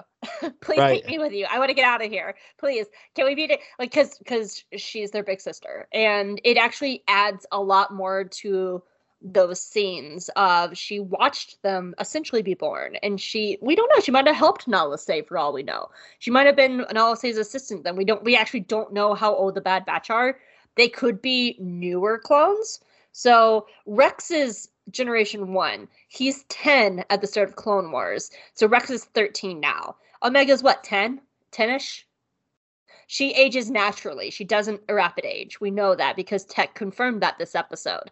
So that tells me that the Bad Batch has to be younger than 10 um, and that they just rapidly aged. So we don't know how old they are. We don't know if she was old enough Yeah. to assist Nala Se in their creation. or to Uh, understand what was going on. If she was aging naturally, she would have had to been like in like four or five years old before you're really processing anything like that. You know what I mean? Yeah, absolutely. So, but I, I do think that does add in a lot to her who, how she was acting in episode one. So it's it's a nice moment. Um, the other point I wanted to talk about was Wrecker. Um, that's actually, I guess, my biggest note of this. I like that it's Wrecker of all people getting a moment to call out Crosshair. It's really easy to write off Wrecker because they do play him as the dumb sweet guy, like the himbo of the group, and he's kind of he's sweet and he has the heart of gold, but he's kind of dumb. And yeah, I, I started thinking back to the four Clone Wars episodes before Omega showed up and before Echo even arrived to join the Bad Batch. When it was just the four of them, Wrecker is the heart of the original Bad Batch group. Because Tech was the logical one, Hunter was the leader, Crosshair's the the asshole, and Wrecker was the sweet guy. He was the one that was like, "Yeah, we're going on a mission," and he was the heart of the group. He's the he's the most emotionally simple of all of them. And So I, he just represents. He's like the he's like the dog, you know. I wouldn't go that far, but Well, I mean, he's either like, you know, there's there's not a lot of nuance. He's wagging his tail or he's growling and like, you know, he's there's no filter. There's no filter on it. So when he says something, they know it's you know, it's right right from the right from the gut. Yeah, and I I like that about him because now that I thought back to it, like the third episode where they were crashed and then they had to get like the the MacGuffin part from the lizard that's went underground and it was like this electric lizard and Omega had to crawl underground to go get it. In that episode, Wrecker was the one that goes, Well, if nobody else is gonna say it, I'm gonna say it. I miss Crosshair. And I like that here because it shows that Crosshair leaving really hurt them. And Wrecker's the one voicing it because he is the heart of the original Bad Batch crew. Omega has come along, has really balanced that out. So now there's really two hearts, and it's the emotional core is Wrecker and Omega, and they're the ones that are really like talking about that. But I do like this scene because going back to the original Clone Wars, Wrecker was the heart, and I like it's a very nice use of his character in that moment that he's the one going, Crosshair, we would have taken you back. I would have taken you back. You hurt me. It hurt me when you left. And I, I just I thought that was a really nice moment. Like you were just saying, I, I think that's a nuanced moment out of Wrecker actually. Well, Because yeah, because he's voicing all of their feelings in that moment. So that's all I had. Are you ready to get off the get off the planet? I am. Let's get the hell off this water world hell. It's not. It's actually a really great episode. wrap that wrap well the yeah but it's kind of a water world hell in this episode because it's just a death planet hmm so let's wrap this turtle up Yep. Yep. Yep. Act let's three. put this turn this turtle on its back No, I can't get up now. Ow. Act three. So the Bad Batch are at checkpoint number two, and they're stuck in Nala Se's lab. And even worse, AZ's batteries are starting to die. And then Hope got really nervous because Hope starts having PTSD flashbacks to the Fives arc of Clone Wars, and it makes my soul hurt. It's fine. And Crosshair is just like, well, now we're stuck here, and it's all Omega's fault because we're listening to a child. And Hunter's like, you better shut your goddamn mouth because that child has saved your life twice already, so shut the fuck up. And Crosshair's like, well, this wouldn't happen in the Empire. If you would have just joined the Empire and saw how great it was, you guys would have never happened. it just happened in the empire actually right? Right? And Hunter's like, you'll just always be a number to the Empire. You understand that, right? Just a number. And Crosshair actually kind of hesitates a moment and walks off and sits all by himself.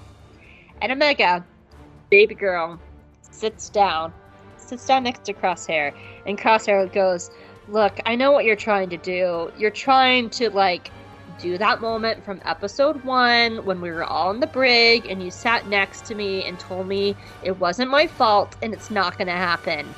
And baby girl looks at him and goes, You're right. It's not going to happen because I used to think it was your inhibitor chip. And now I just see that you're a piece of shit and you're a dick. She used to be cool, Crosshair. What Yeah. happened? Yeah. And she tells him to his face, You're a dick. And stands up and leaves his ass. And he's just like, Oh, my big sister just got mad at me. and he's just like, Oh shit, I made my big sister mad at me. I don't, this is weird.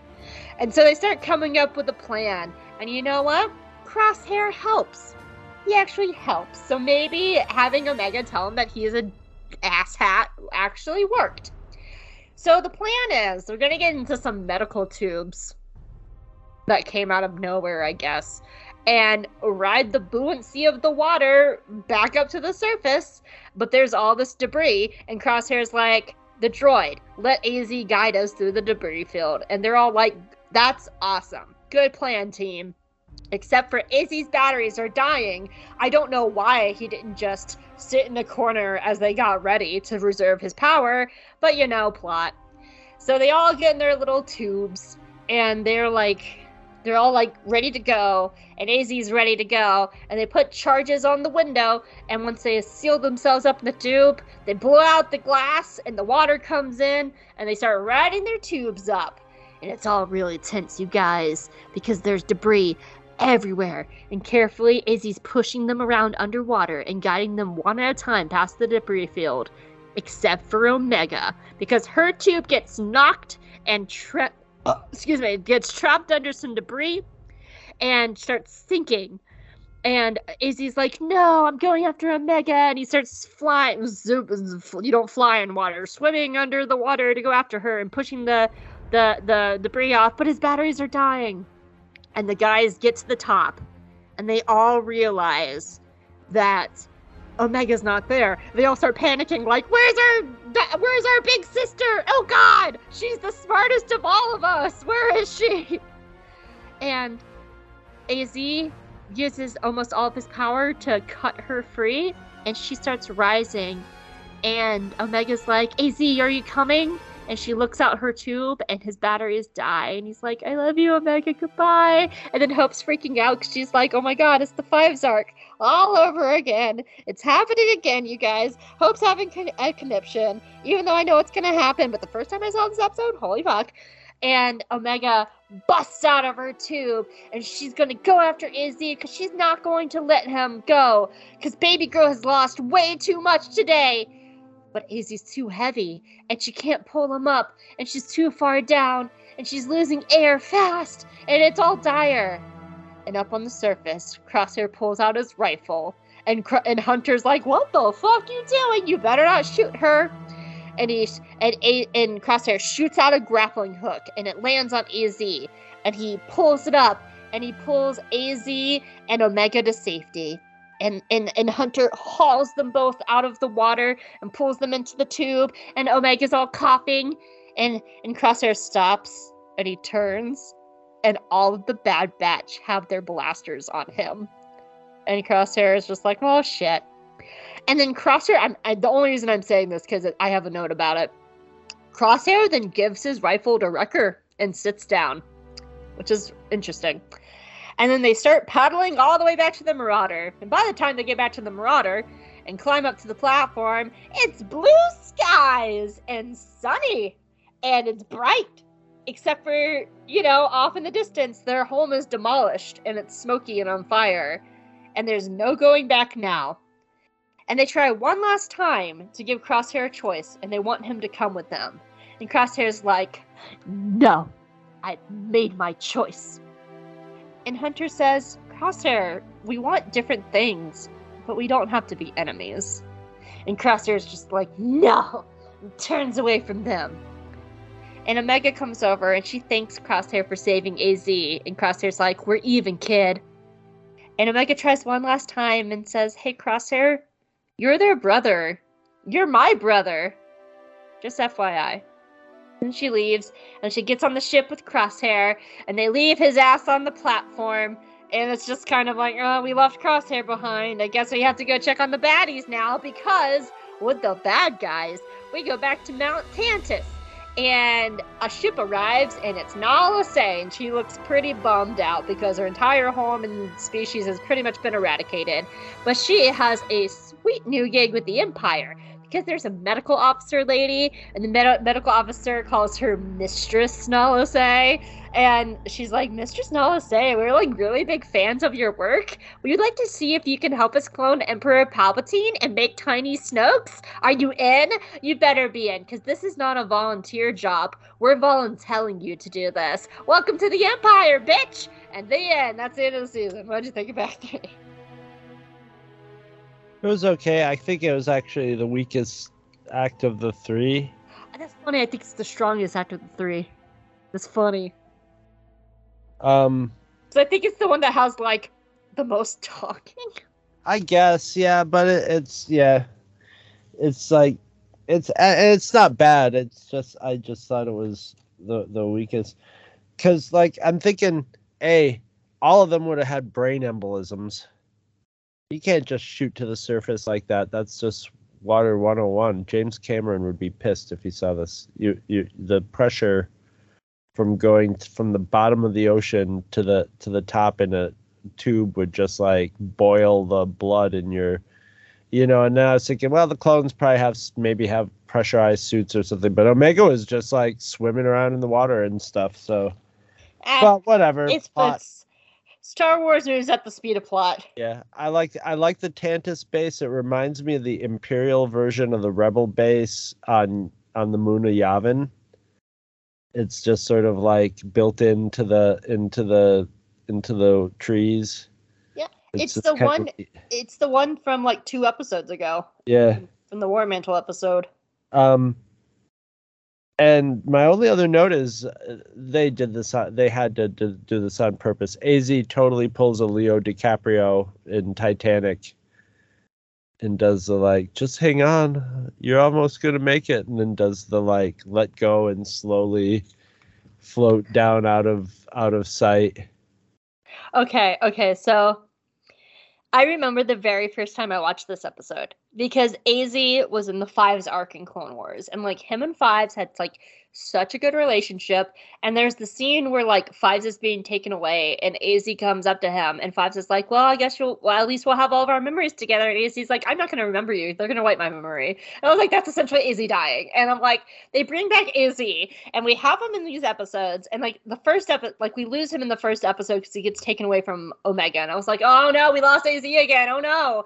And then they bring him back last week, and I'm like, "Oh my god, AZ's back!" And I remember watching this episode, and I had a fucking panic attack. I was like, if I have to watch AZ die after everything that happened with Fives, after everything that's happened in Bad Batch, I'm gonna have a panic attack. And I was so emotional that and so like when Omega was like busted out of her her shell, I was like, Yes, baby girl, He's- you go save AZ. He's, And then- he's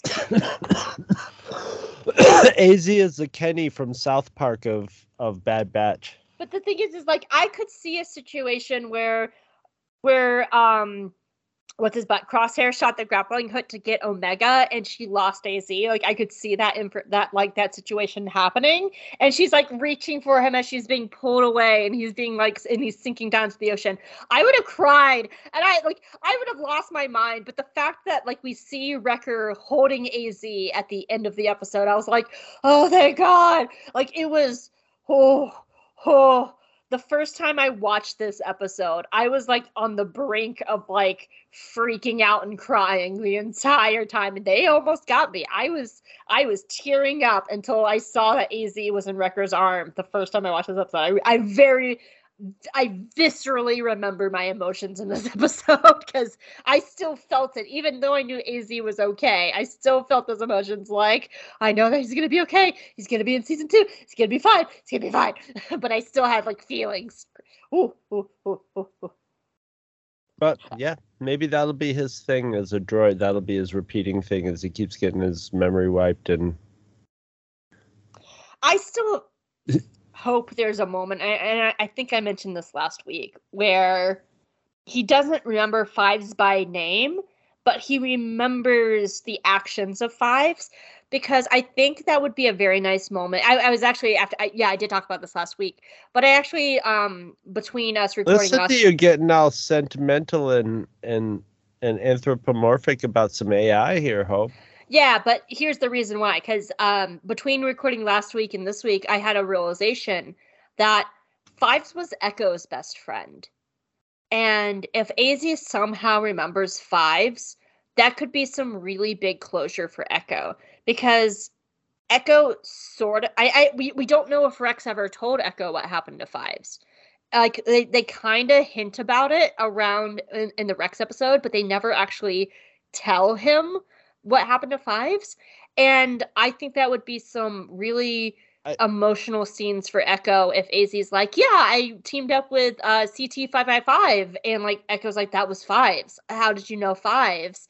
And then he hears from AZ how Fives essentially gave his life to save the rest of the clones. Like I think Yeah. that would be such an emotional moment. I don't to know. That, I don't know if that's how your memory getting wiped works, but but then again, sometimes you know when you when you delete stuff on your hard drive, it's still there for a little while. 3PO it- has gotten his memory wiped mul- multiple times, yeah, but, but he somehow did. He forgot. He forgot. No, no, no, no, no. Wait, wait. Let me finish what I'm saying. He has had his memory wiped multiple times, but somehow he has some magical Sith language stuck inside of him. Thanks, TROS. Well, that's that's that though. you know, come on. But now it has precedence, so we can use it. Run with it. okay.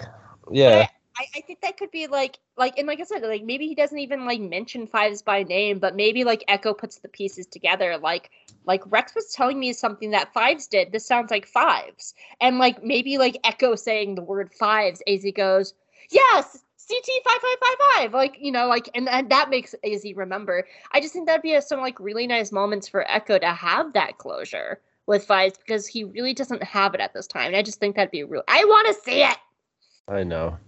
Uh, but honestly, to be if I'm going to be blunt, I don't trust these writers with that kind of emotion because they have yet to prove it in this show. Well, yeah, I yeah, I don't, don't- I, I, I like like that sounds like a good like Hope wants to see it moment, but like as a, as far as story goes, like it would be a, a long stretch just to get to that point with the like having his memory wiped and all that stuff. But yeah, Oh, but they've done in that kind of thing in Clone Wars and. Rebels and Resistance, but they don't do it in a Bad Batch. uh, I don't trust these writers anymore. They made me not trust them. Anyway, uh, did you have any other notes for this scene? For this, I do not.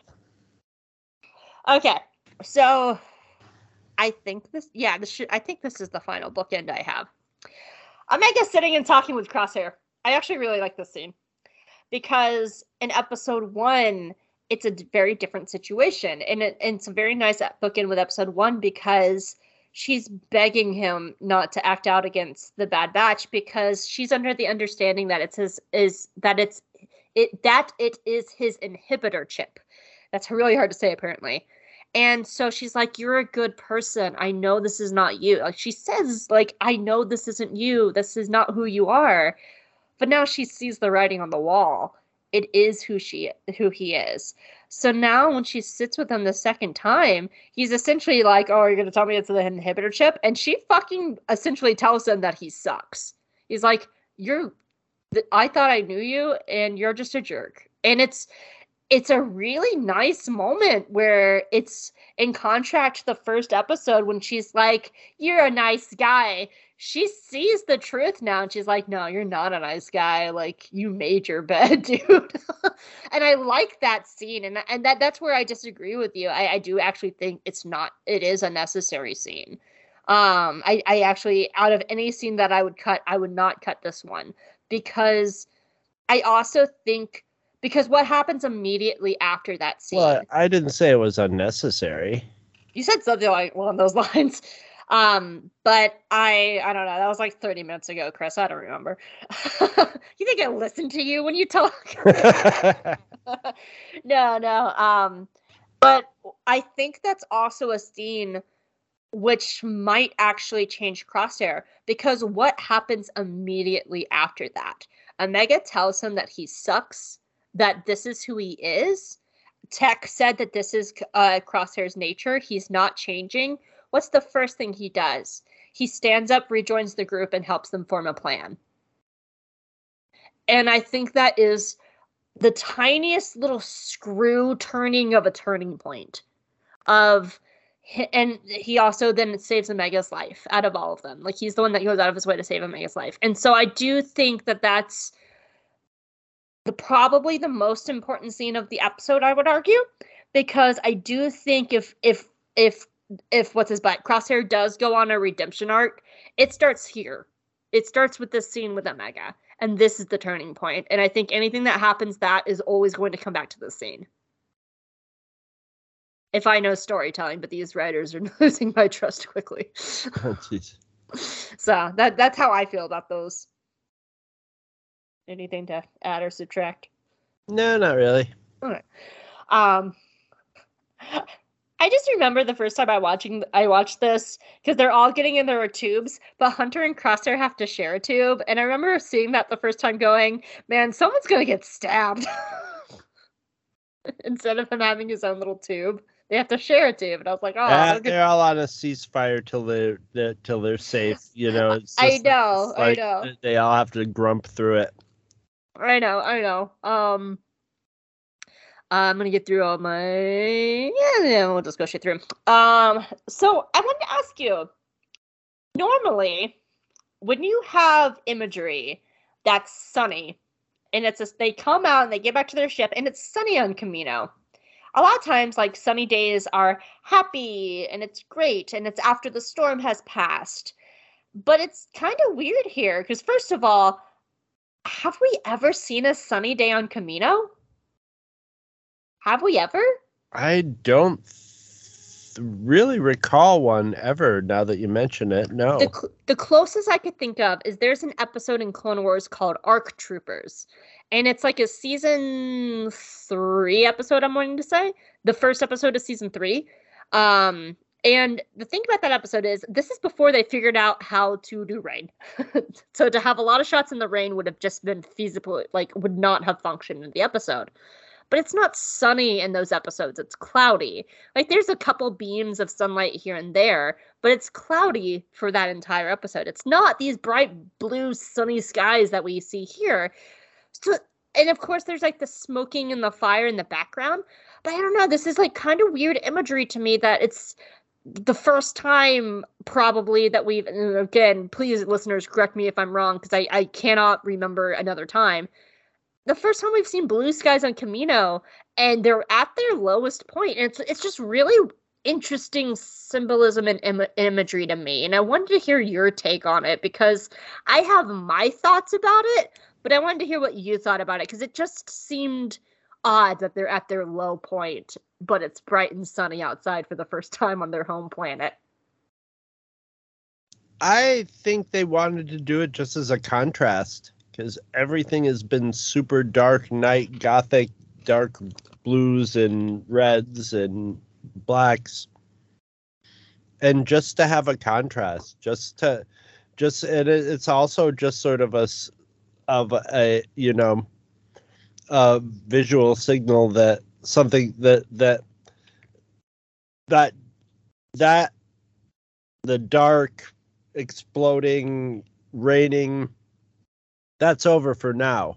But it's not over because you can still see there's the evidence that it's not over as there's smoke it billowing up from the you know the ocean behind them so it's it's yeah it's a it's it's like a it's bittersweet imagery you know it's maybe it maybe a little maybe it's a little ironic you know yeah i i the reason i wanted to ask you because i i have you have a theory I have two. I have two kind of theories, and they're okay. both kind of the same. Um, I think it's for both the Bad Batch and for Crosshair. Sunny days like this after a storm often symbolize a fresh start. And for the Bad Batch, home is gone. There is no more home. And so now the Bad Batch have this new fresh starting point because and they get they have this time to start over. So I think for the Bad Batch as as the group in Omega, this is going to be a, almost like a starting point for them to kind of go out and because what everything they symbolize being the republic being clones being the Com- Kaminoans their homeworld it's gone so now going forward they just have to figure it out on their own because there's no more home base so i i kind of see it as a fresh start for them and then the other way i see it is for crosshair if they do do a redemption arc him standing there in a way, he's kind of also getting a fresh start. Now, again, we know from the season two trailer, he's back with the Empire, but this could be his turning point. Like, he had those moments with Omega where he doesn't look at her and she's like, You're our brother. You know, he saved her life. She's, she's like, she sees the writing on the wall and she sees who he is. And I think him standing there in the sun is that moment where he's like, Where am I going to go from here? And it, and it, and I, I see that as a crossroads. In front of him is his past, and it's fiery and it's destroyed. And he's at this crossroads where he could have went with a bad batch and fixed it and like gone back and like figured out how to be part of his family again even after and they could have worked it out. And he chose the empire. So it's this almost like this crossroads of emotion that behind him is the bad batch ahead of him is the, his past that's completely destroyed. And he chooses the empire but what does that mean? And how's how are they going to take him back? How is he going to function in this new world? They left him for dead.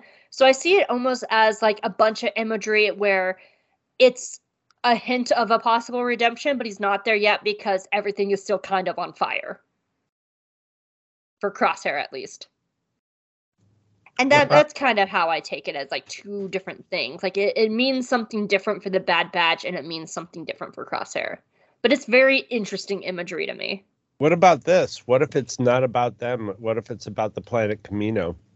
Yeah, that's too. And the uh and the the I just thought of this and the uh Kaminoans had you know the their cloning the, their cloning business like more and on every level it's it's it's really like beyond sketchy it's like horrific and maybe that's why Kamino's been dark and stormy and angry. And now that they've been sunk to the bottom of the sea and it's all, you know, it's not happening there anymore. The sun comes out. that's interesting. The sky turns blue. That's interesting because there's actually kind of precedence for that. Um, because uh, that's kind of what happens on Mustafar. Um, and because, okay, take this with a grain of salt because I could be misremembering this wrong. So please feel free to correct me in comments in case I'm saying this wrong. If I remember correctly, the reason that the Kaminoans had to turn to cloning is because if I remember correctly, their ice caps melted and the, the planet flooded right. because they misused resources. So they had to turn to cloning to survive. I think, if I remember correctly, that's what happened. Right. Um, but that's kind of what happened on Mustafar, where in one of the games, I think it's Vader Immortal, um there is these group of people and they had this like relic i don't remember the relic's name so we'll call it the blue stone because i remember it's a stone and the stone was essentially the heart of the planet and it got misused and it cursed the planet and vader wanted to claim it for his own. And when it was i think it was broken in the game if i remember correctly. And when it was broken and after vader died the planet finally began to heal itself. And that's where plant life was coming back. And it stopped being volcanic because all the evil of the planet was essentially gone. And that's why when we get to TROS and Ben Solo in, in those opening scenes are on Mustafar, that's why there's trees in those scenes because the planet is actually healing. And so there is precedence of once evil is removed from a planet, being the Sith, Mustafar began to heal. And so that could be a way of like now that the Kaminoans are gone, the planet could be starting to heal in its own way. Like, yeah, and I mean not even, the- not even literally, but just you know, sort of symbolically by that happening, you know. Yeah, so I I could dig that. I mean, there is precedence for it of that kind of mystical story in Star Wars. All all three of our all three of our theories could all be baked into it too. You know, there could have been yeah. a, whole, a, a, whole circular table full of people going. Then what if it's the planet healing himself? Yes, yes, that too.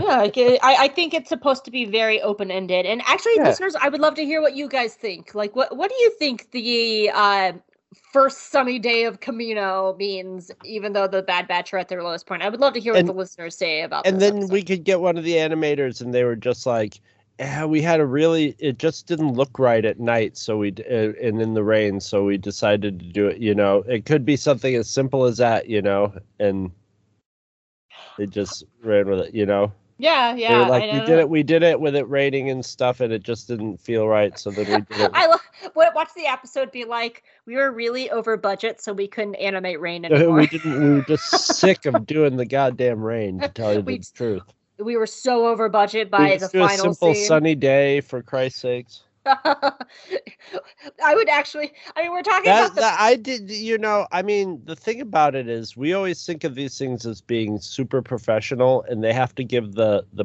you know everything everything you see from the like president of the United States down to TV shows it's like and they do to a certain extent have their shit together but when you get like when you get there it's like any other job site you know sometimes things go haywire and you're just like ah sunny day I mean, we're talking about tomorrow, sunny day. we're we're talking about the uh people who when they needed to make a Jedi for an episode of Clone Wars and he this new brand new Jedi was going to die in the same episode.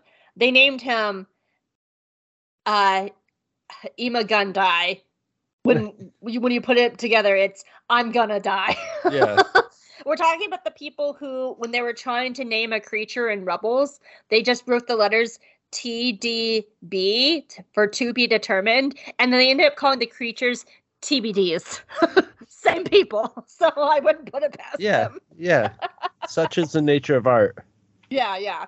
Sometimes there's a lot of instances in Star, and this is not the, me shitting upon it. I think it's really funny, and I, I think it's kind of Yeah. charming. Yeah. There, there's a lot of moments in Clone Wars and Rebels where they were just like, I don't fucking know, just name it a TBD. TBD. if Like, if you have something that's so so like like a machine uh, and and without that stuff it, it could it ends up getting soulless so you need that you you need that chaos element of it so yeah who knows Yeah. Um, okay, here ready for my really uh actually let me do my like last two like little notes first. Right. Um, because one we kind of answered, which is do you think last week and this week should have been one episode? I think we both agree yes, right? in one way or another yes And yeah, I feel the same way. And the other one is um my little note is it's not really a, like a point. I just I'm really excited to see what they do with Nala Se next season and how it connects to the Mandalorian because that medical officer is wearing the same outfit as Dr. Pershing. oh yeah for sure From the yeah, from the Mandalorian. So it's it's not really a, like a big point. I just I'm really excited to see what they do with that storyline because I think it's could be really cool to see how it connects with Mando. So, all right, time for my really big, messy, rambling crosshair note. okay So some of this I've already touched on. Um, like the like part of it I've already talked about where I really am excited to see what they do with him with the Empire. Like when he goes back and 'cause the Empire left him for dead and he's still staying with them and why. I really hope they get into that. Um, I started thinking about it though. I'm wondering if this is a pride thing. You know, he made his choice. So he's like, "Oh, I made my bed. I gotta lay in it." no, that's his that's his like that's like one of his clone traits so he's just you know it's it's yeah it, it, it very well could be you know and just stubbornness too will make people do that. And Yeah. maybe maybe he's he seems to have sort of like a streak of tech in him where he's kind of like i'm logical and you know just put a cold eye on things but he's not smart like as smart as tech. So he's like That's- i think i'm betting on a winner you know That's really funny because my next point is Crosshair specifically tells Hunter that Hunter takes things too personally, but the entire last week's episode is Crosshair wanting airing to settle personal grievances Yeah. against Hunter. So you guys hurt my feelings dude yeah, so who's taking things personally here? Hmm? Hmm? I'm gonna pull out my Yoda voice. Hmm? one thing humans can do is project so even I do clone humans So I do think a lot of it is a pride thing because I think there's part of him that does have a lot of mixed emotions because he wouldn't be airing grievances if he didn't have mixed emotions. He clearly has a lot of like squeaky feelings around Omega um because he could have just left her to die. And so like there's a lot of mixed emotions that I really hope they get into season 2. But there's one instance that stands out to me that is really interesting and it's when, and this is why I noted it in my recap, he willingly gives his rifle to Wrecker after he sa- saves Omega. And I think that's interesting because that rifle is Crosshair's entire identity. Right. He is the sniper. His name is Crosshair, and he willingly hands it over to the Bad Batch and leaves himself unarmed. So he strips away this piece of his identity and gives it to them. And I don't know quite what to make of that, but I think it's a very interesting moment.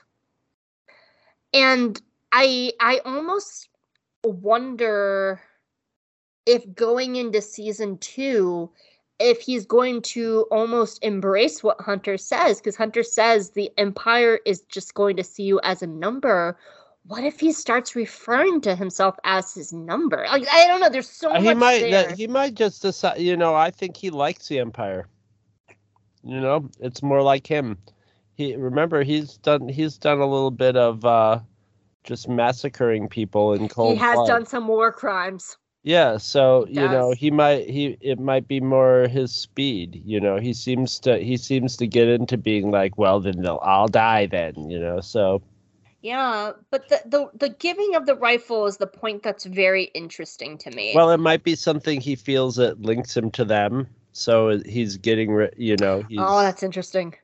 he's he's giving it up before he goes part of his identity before he goes back into the empire you know Yeah, because I, I wrote here I don't he know if, shouldn't have that with him while he's there and, and I wrote I don't know if it's it's a sign of goodwill or not.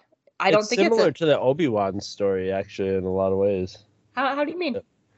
in, in the like where vader and obi-wan both have to like sort of give up on each other or you know sort of to go out you know for Va- vader had to sort of like forgive Obi Obi Wan, and Obi Wan had to be forgiven to go on and be like, you know, at peace on Tatooine, and Vader had to had to had to have some sort of closure, you know, moment with Obi Wan before he could fully serve, you know, um, his master. Oh, that's interesting. You're right. That that's very interesting. I didn't think of it that way. Yeah. Yeah. Wow. Yeah. um and God, I'm on I'm on still Lost Stars trip. Um my second Lost Stars note in like two weeks. Uh everyone please go read Lost Stars. It's so good. Um in a lot of ways, to go back to the pride thing, Crosshair reminds me of the character Ciena Ree. So Ciena uh, uh, willingly, willingly joins the Empire. If, you somehow missed last week's episode, um, Lost Stars is about two people, Ciena and Thane, and they're childhood friends, and they both join the Empire. And Thane sees the writing on the wall, and he defects and he joins the rebellion, and she stays with the Empire. Now, the interesting thing, about Ciena that they just do not get right in the manga because we don't get her internal dialogue. With Ciena, her culture is deeply ingrained with honor and keeping promises. So when you give your word, if you break that, it's dishonorable and it goes against her very core basic moral principles. So she really does start seeing the problems with the empire and it becomes an existential crisis because it's essentially her breaking her honor that she was raised on and like even like when she goes back to her home world and she sees that the empire has trashed her home world she's like talking with her father and she's like if i leave the empire i'm breaking my honor. You know i'm breaking my pride and my system and like everything that you raised me on. And so like and that becomes a big driving point of why she stays with the empire for so long because it's part of her moral existential self and i kind of feel that way with crosshair in a lot of ways that his pride is so deeply ingrained. Even if he does see everything that Hunter's talking about, if he goes back on that, he's saying that he was wrong, Hunter was right. And he es- essentially has to stop and go, damn, I did war crimes and I have to face those mistakes. And it's the easier path to keep doing the wrong thing because he doesn't have to face himself. Just like Ciena didn't want to have to face herself. And internally, he's probably just like, I was built to do this. I was built to have, uh, you know, be in a chain of command and work for, you know, a power structure. and that's how he probably, you know, says, you know, I was genetically built to do that. You They know, all were. and I get to kill. Yeah, but he probably just it's easier for him to embrace it and just be like, "That's my destiny. That's all I am," because that's what I was made. That was what I was made to do. You know. Yeah. So, uh, yeah, I think I think Crosshair's. I'm I'm really interested to That see is where my- they go. Peace in the machine. Yep. Um. Oh, interesting. I wonder if Crosshair has a lot of self worth. is probably due to how well he functions as a piece of the machine. Maybe. Yeah, and and I think that's that's interesting that the Bad Batch this season found a lot of their self worth in what they were doing, even though they were mercenaries and they were helping people, and they found a lot of self worth through Rex. I don't know if Crosshair found self worth, and I think that might be something he struggles with. I think that would be a very beautiful storyline they do with him. And last but not least, I don't trust these writers to do that. I don't trust them to do that beautiful nuance of a story. They have yet to prove to me that they can. Anyway, did you have anything else about Kamino Lost? I do not. All right, score up the episode for me, Chris. I liked the last episode. I, I like this episode a lot. It's beautiful to look at. Um, I like the last episode better. I gave it an 8.5, down Wow. half a point from the last episode. Wow, I scored lower than you. I, I see that. Um, not by much though. Um, I think that this episode should have been one nice long episode, even if they didn't change it. anything in this episode. I think it should have been one episode with last week because this episode's awesome, but it cannot stand on its own.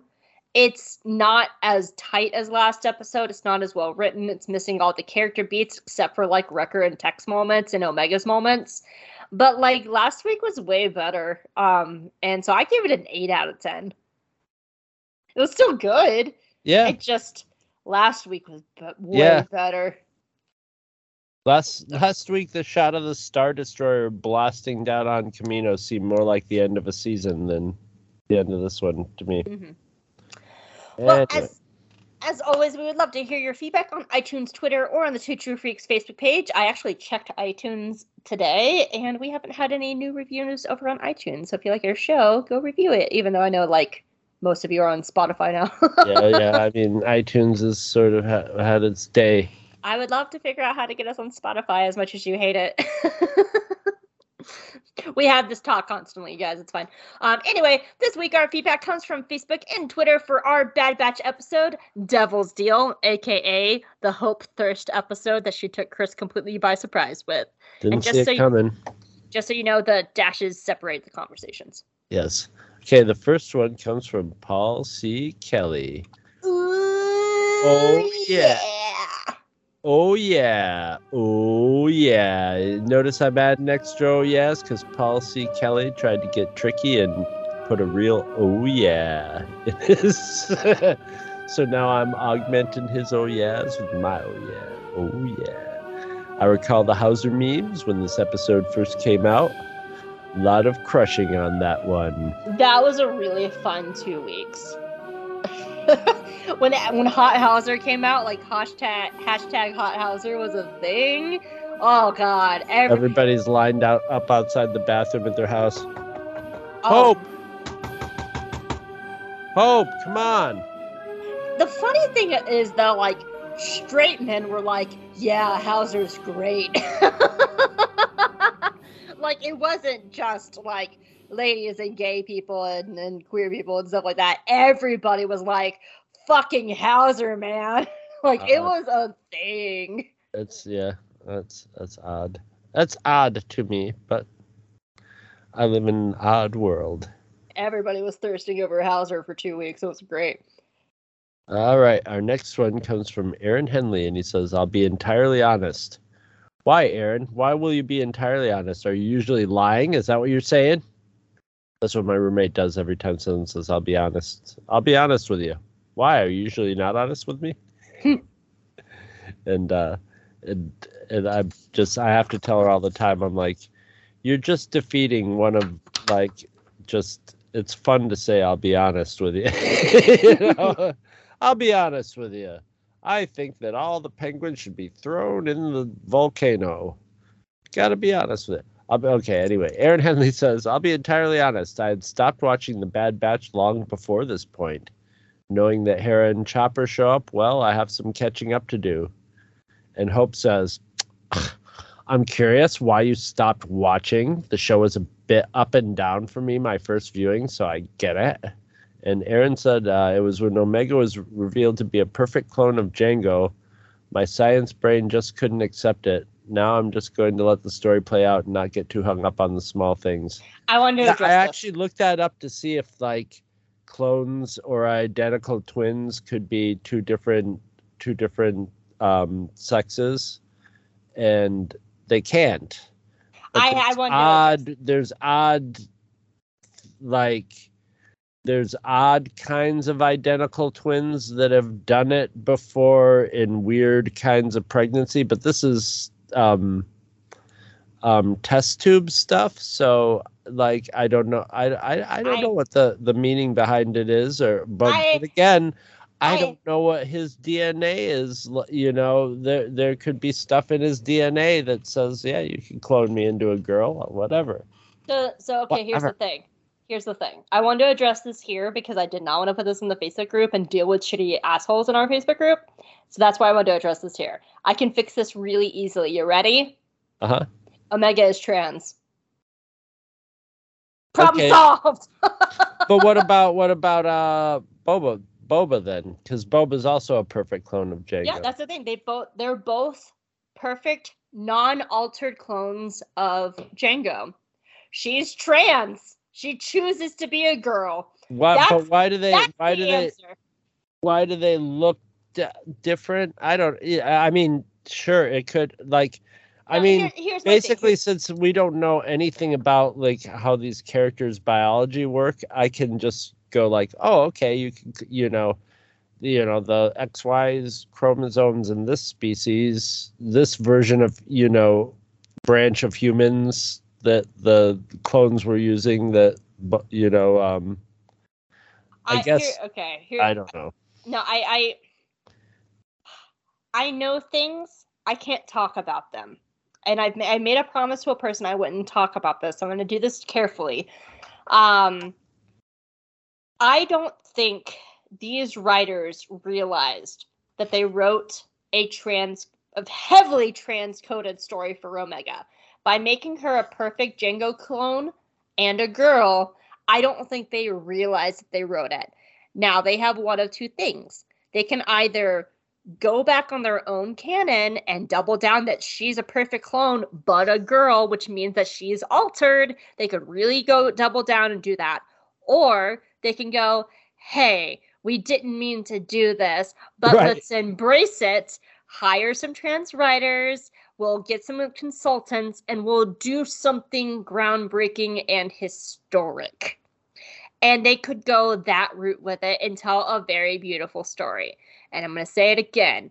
I do not trust these writers because Hope knows things and she can't talk about it, and I'm mad. Yeah, I don't, I don't, I, I don't. Yeah, I just don't. Th- I, I like. I would think, like, the Star Wars universe is really weird, where it does like, but it it seems like that sort of aspect of it isn't like a big f- factor of s- scandal or people trying to figure out like what's going on in your pants, you know, and Star well, Huh. Star Wars just in general, nobody's trying to figure out what's going on. Very rarely is somebody trying to figure out what's going on in someone's pants like you know, there's there's very little romance in it at, at I all. think you said it best. You said it. The only time sex matters is when you're making very important babies.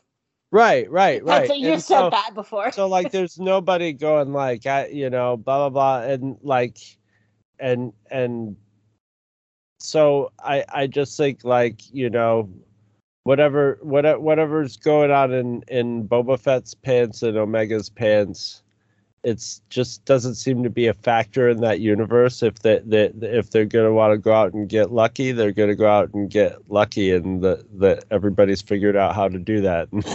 Yeah, this like, I mean, there's- galaxy.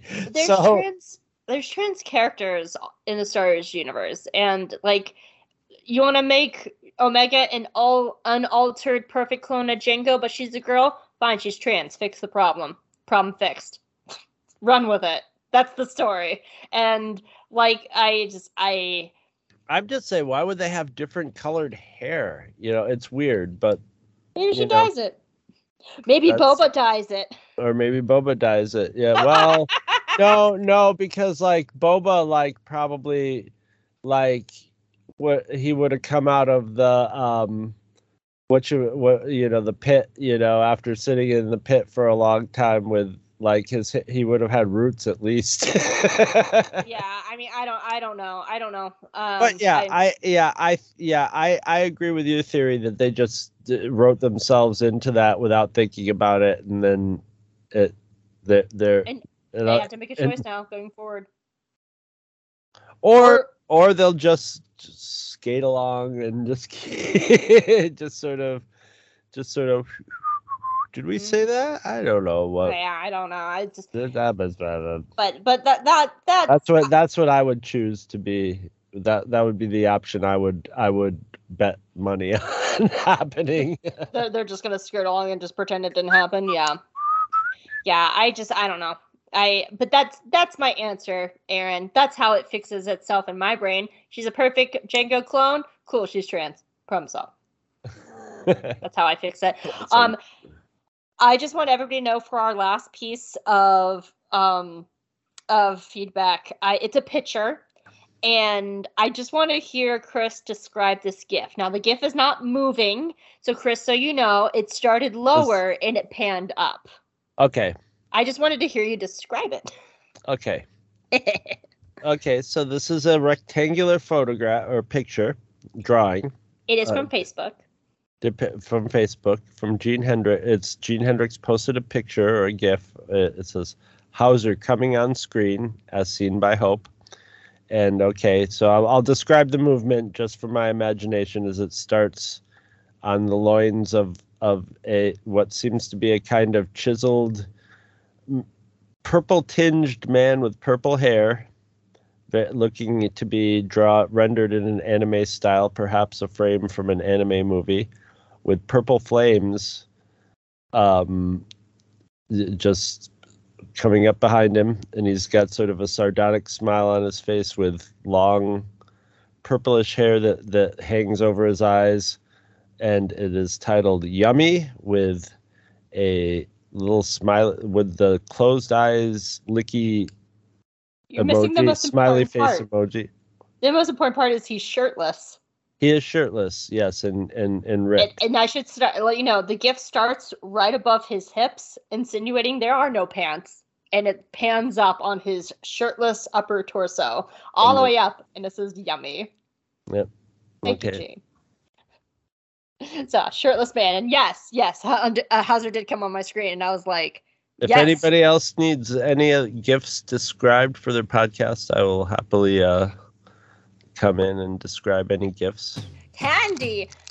So I, I have to tell you all a really funny story actually before we start.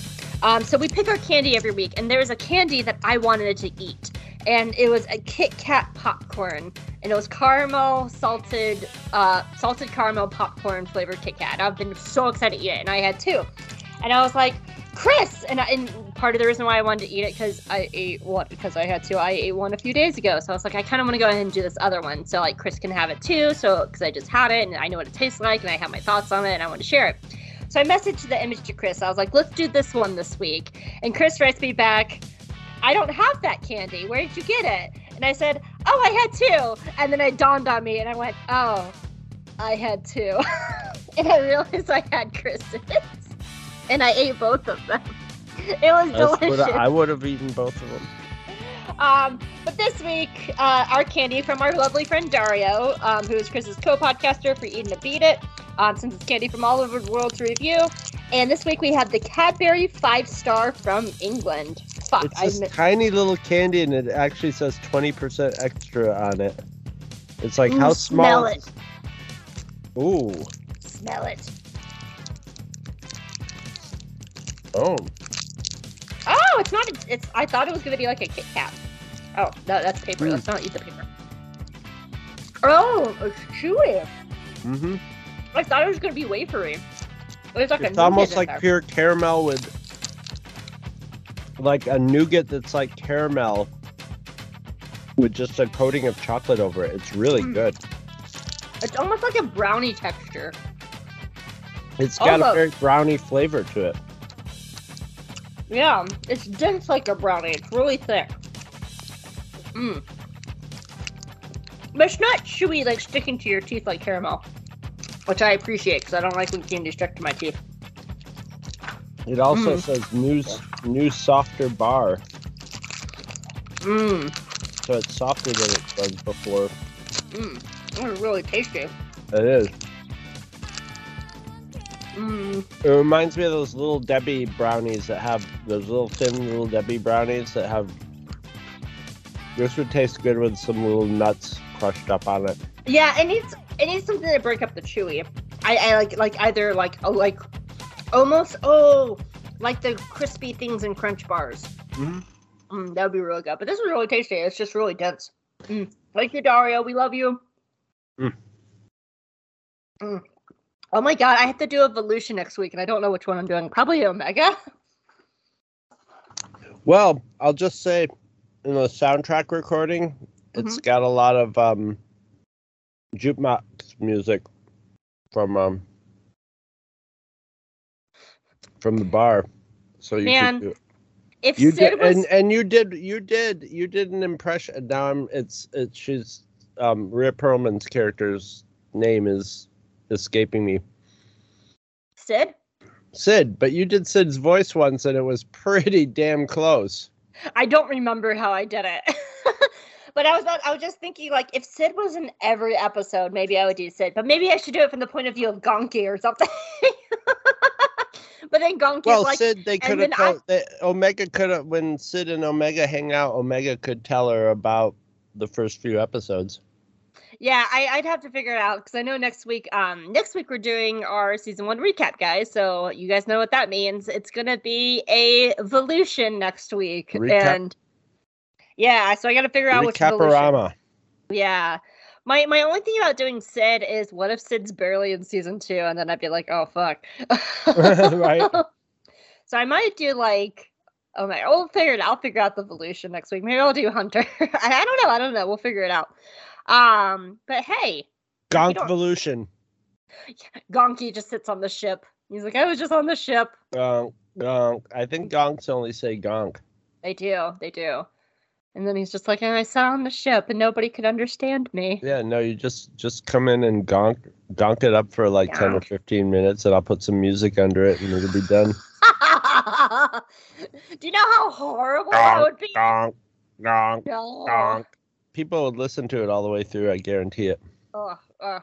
And then I would like put in like one like mini line in the middle that was like, and then I had my brave moment where I came up and I saved the day, and they plugged me into the ship, and then I would skonk. Gonk, gonk. No, we are not doing that, you guys. and then I gonked the gonk, and we were gonk in the gonk. Yeah, I don't know. I'll, I'll figure it out. I'm not sure yet what I'm gonna do. Um, but yeah, if you don't have anything else for Kamino Loss, where can people find you, Chris? You can find me at twotruefreaks.com. That is our podcast website. Because that's what .com means. And you can also find us on Facebook, where when we at the Two True Freaks podcast Facebook page, where we post up all the shows as they come out, all the brand new shows, and you know the Two True Freaks Facebook page has all the old shows, years and years and years. I mean, we started in 2008, 2009, somewhere around there, one of those years. It's so long ago. Um, there's also the Two True Freaks Cantina on Facebook where you can go and just sort of hang out. It's a sort of a hangout group. And we are also on the horrific, horrific Twitter. But the good thing about that is if you go look up Two True Freaks on Twitter, you're not going to be met by a bot or a bitter troll. You're going to be met by a long purple haired god, Gene Gene, the yummy machine. I was about to say, Gene sends me hot gifts. Gene! I can't believe you left out the shirtless part. I had to say the shirtless part. That was the most I was trying part. I was trying to be like really super like like descriptive of it too, but I was Look I was way too I was way too dry. Which actually is funny because that should have made me thirsty, but it didn't. Anyway, that's where they can find me. Where can they find you, Hope? Can find me at J Guys and Jedi on Twitter. I run our Twitter account. You can also find me at Hope Mullinax on Twitter. Um, I have a LinkedIn. You can go to all my stuff uh, there too. I'm also a staff writer for the Geeky Waffle, and I've just started doing episode recaps of Dead End Paranormal Park. So you can check those out over there. I've been on Space Waffles, which is our um, Star Wars show for the Waffles, run by my friend Arzu. I've also going to be in an upcoming episode of Bookmark and Busy, which is our fan fiction podcast. Highly recommend it. It's really, really good. If you wanted to hear just kind of like a cool deep dive into like people's process with writing and fandom and how they experience fandom, um, it's really fascinating podcast. Highly recommend it. Um, and actually, in the fall, so I'm really announcing this way, way, way, way ahead of time, but they just asked me um, our friends from Triad of the Force have invited me to talk about an episode of Bad Batch in the fall. And it is a live show on YouTube. So you can see me talk live there. And if you don't know about Triad of the Force, it is a podcast from three Puerto Ricans talking about Star Wars and other nerd whimsies that we happen to come up upon. Um, and they're just really sweet, and I adore them. So go check out Triad, Triad of the Force prior to me being on it in the fall to talk about season two of Bad Batch. So very excited about that. I guess I should also mention this too because I don't talk about it eno- enough. I'm also the moderator Friday nights for Pink Milk, um, and they are a Star Wars podcast, a queer podcast. And um, you can find me Friday nights most of the time, unless I'm busy, but I'm usually there almost every Friday night in their chat room as their moderator. And uh, we hang out over there and we talk about a lot of fun stuff. And like last week's episode was breaking down Asajj Ventress as a character, and it was really fascinating and talking about like queer mentors and stuff. Um, so we had fun over there. So come hang out with us Friday nights over on YouTube on Pink Milk because you'll find me there. So I gotta do evolution next week. I know it's like everyone's favorite part, but it stresses me out so much. oh boy, and then we have Mando. Oh, Mando. I'm gonna be back in Mando. I miss animation already. We're not even out of it yet. God.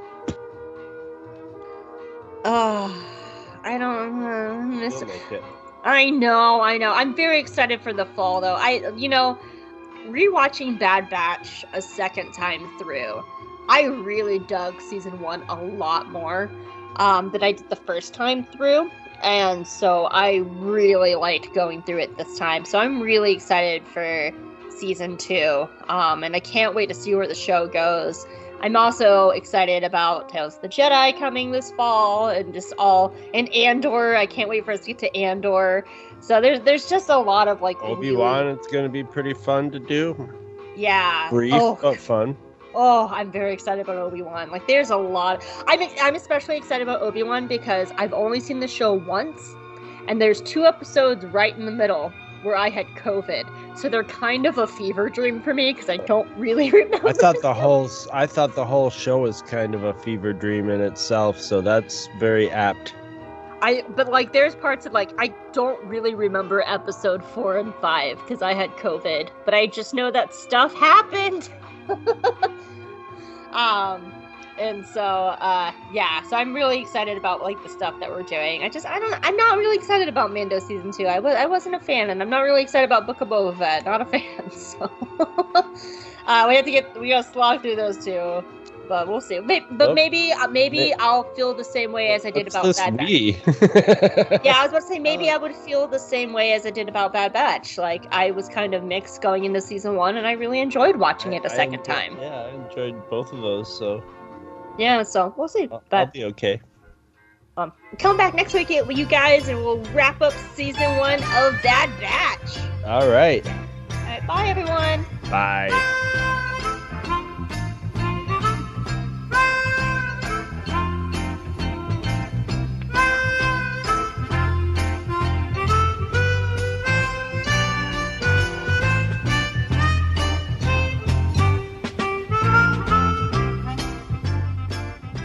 Visit our website at twotruefreaks.com. Two True Freaks is always spelled T W O T R U E F R E A K S.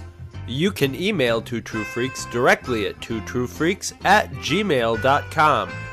Two True Freaks and all of its excellent affiliates are available on iTunes, and you can choose to subscribe to either the entire network if you wish, or pick whichever individual shows you want to follow. We have so many shows to choose from, there's just bound to be one that appeals to your particular fandom. Just search Two True Freaks with an exclamation mark at the end, space, and the number two. You can find Two True Freaks on Facebook. Just search for Two True Freaks. If you ever leave your house and you actually have friends, why don't you tell them about Two True Freaks? If you've enjoyed our show, please won't you take a moment to rate us on iTunes? That helps others find the show too. Thanks for listening. And join us every Monday for new episodes of Two True Freaks. Go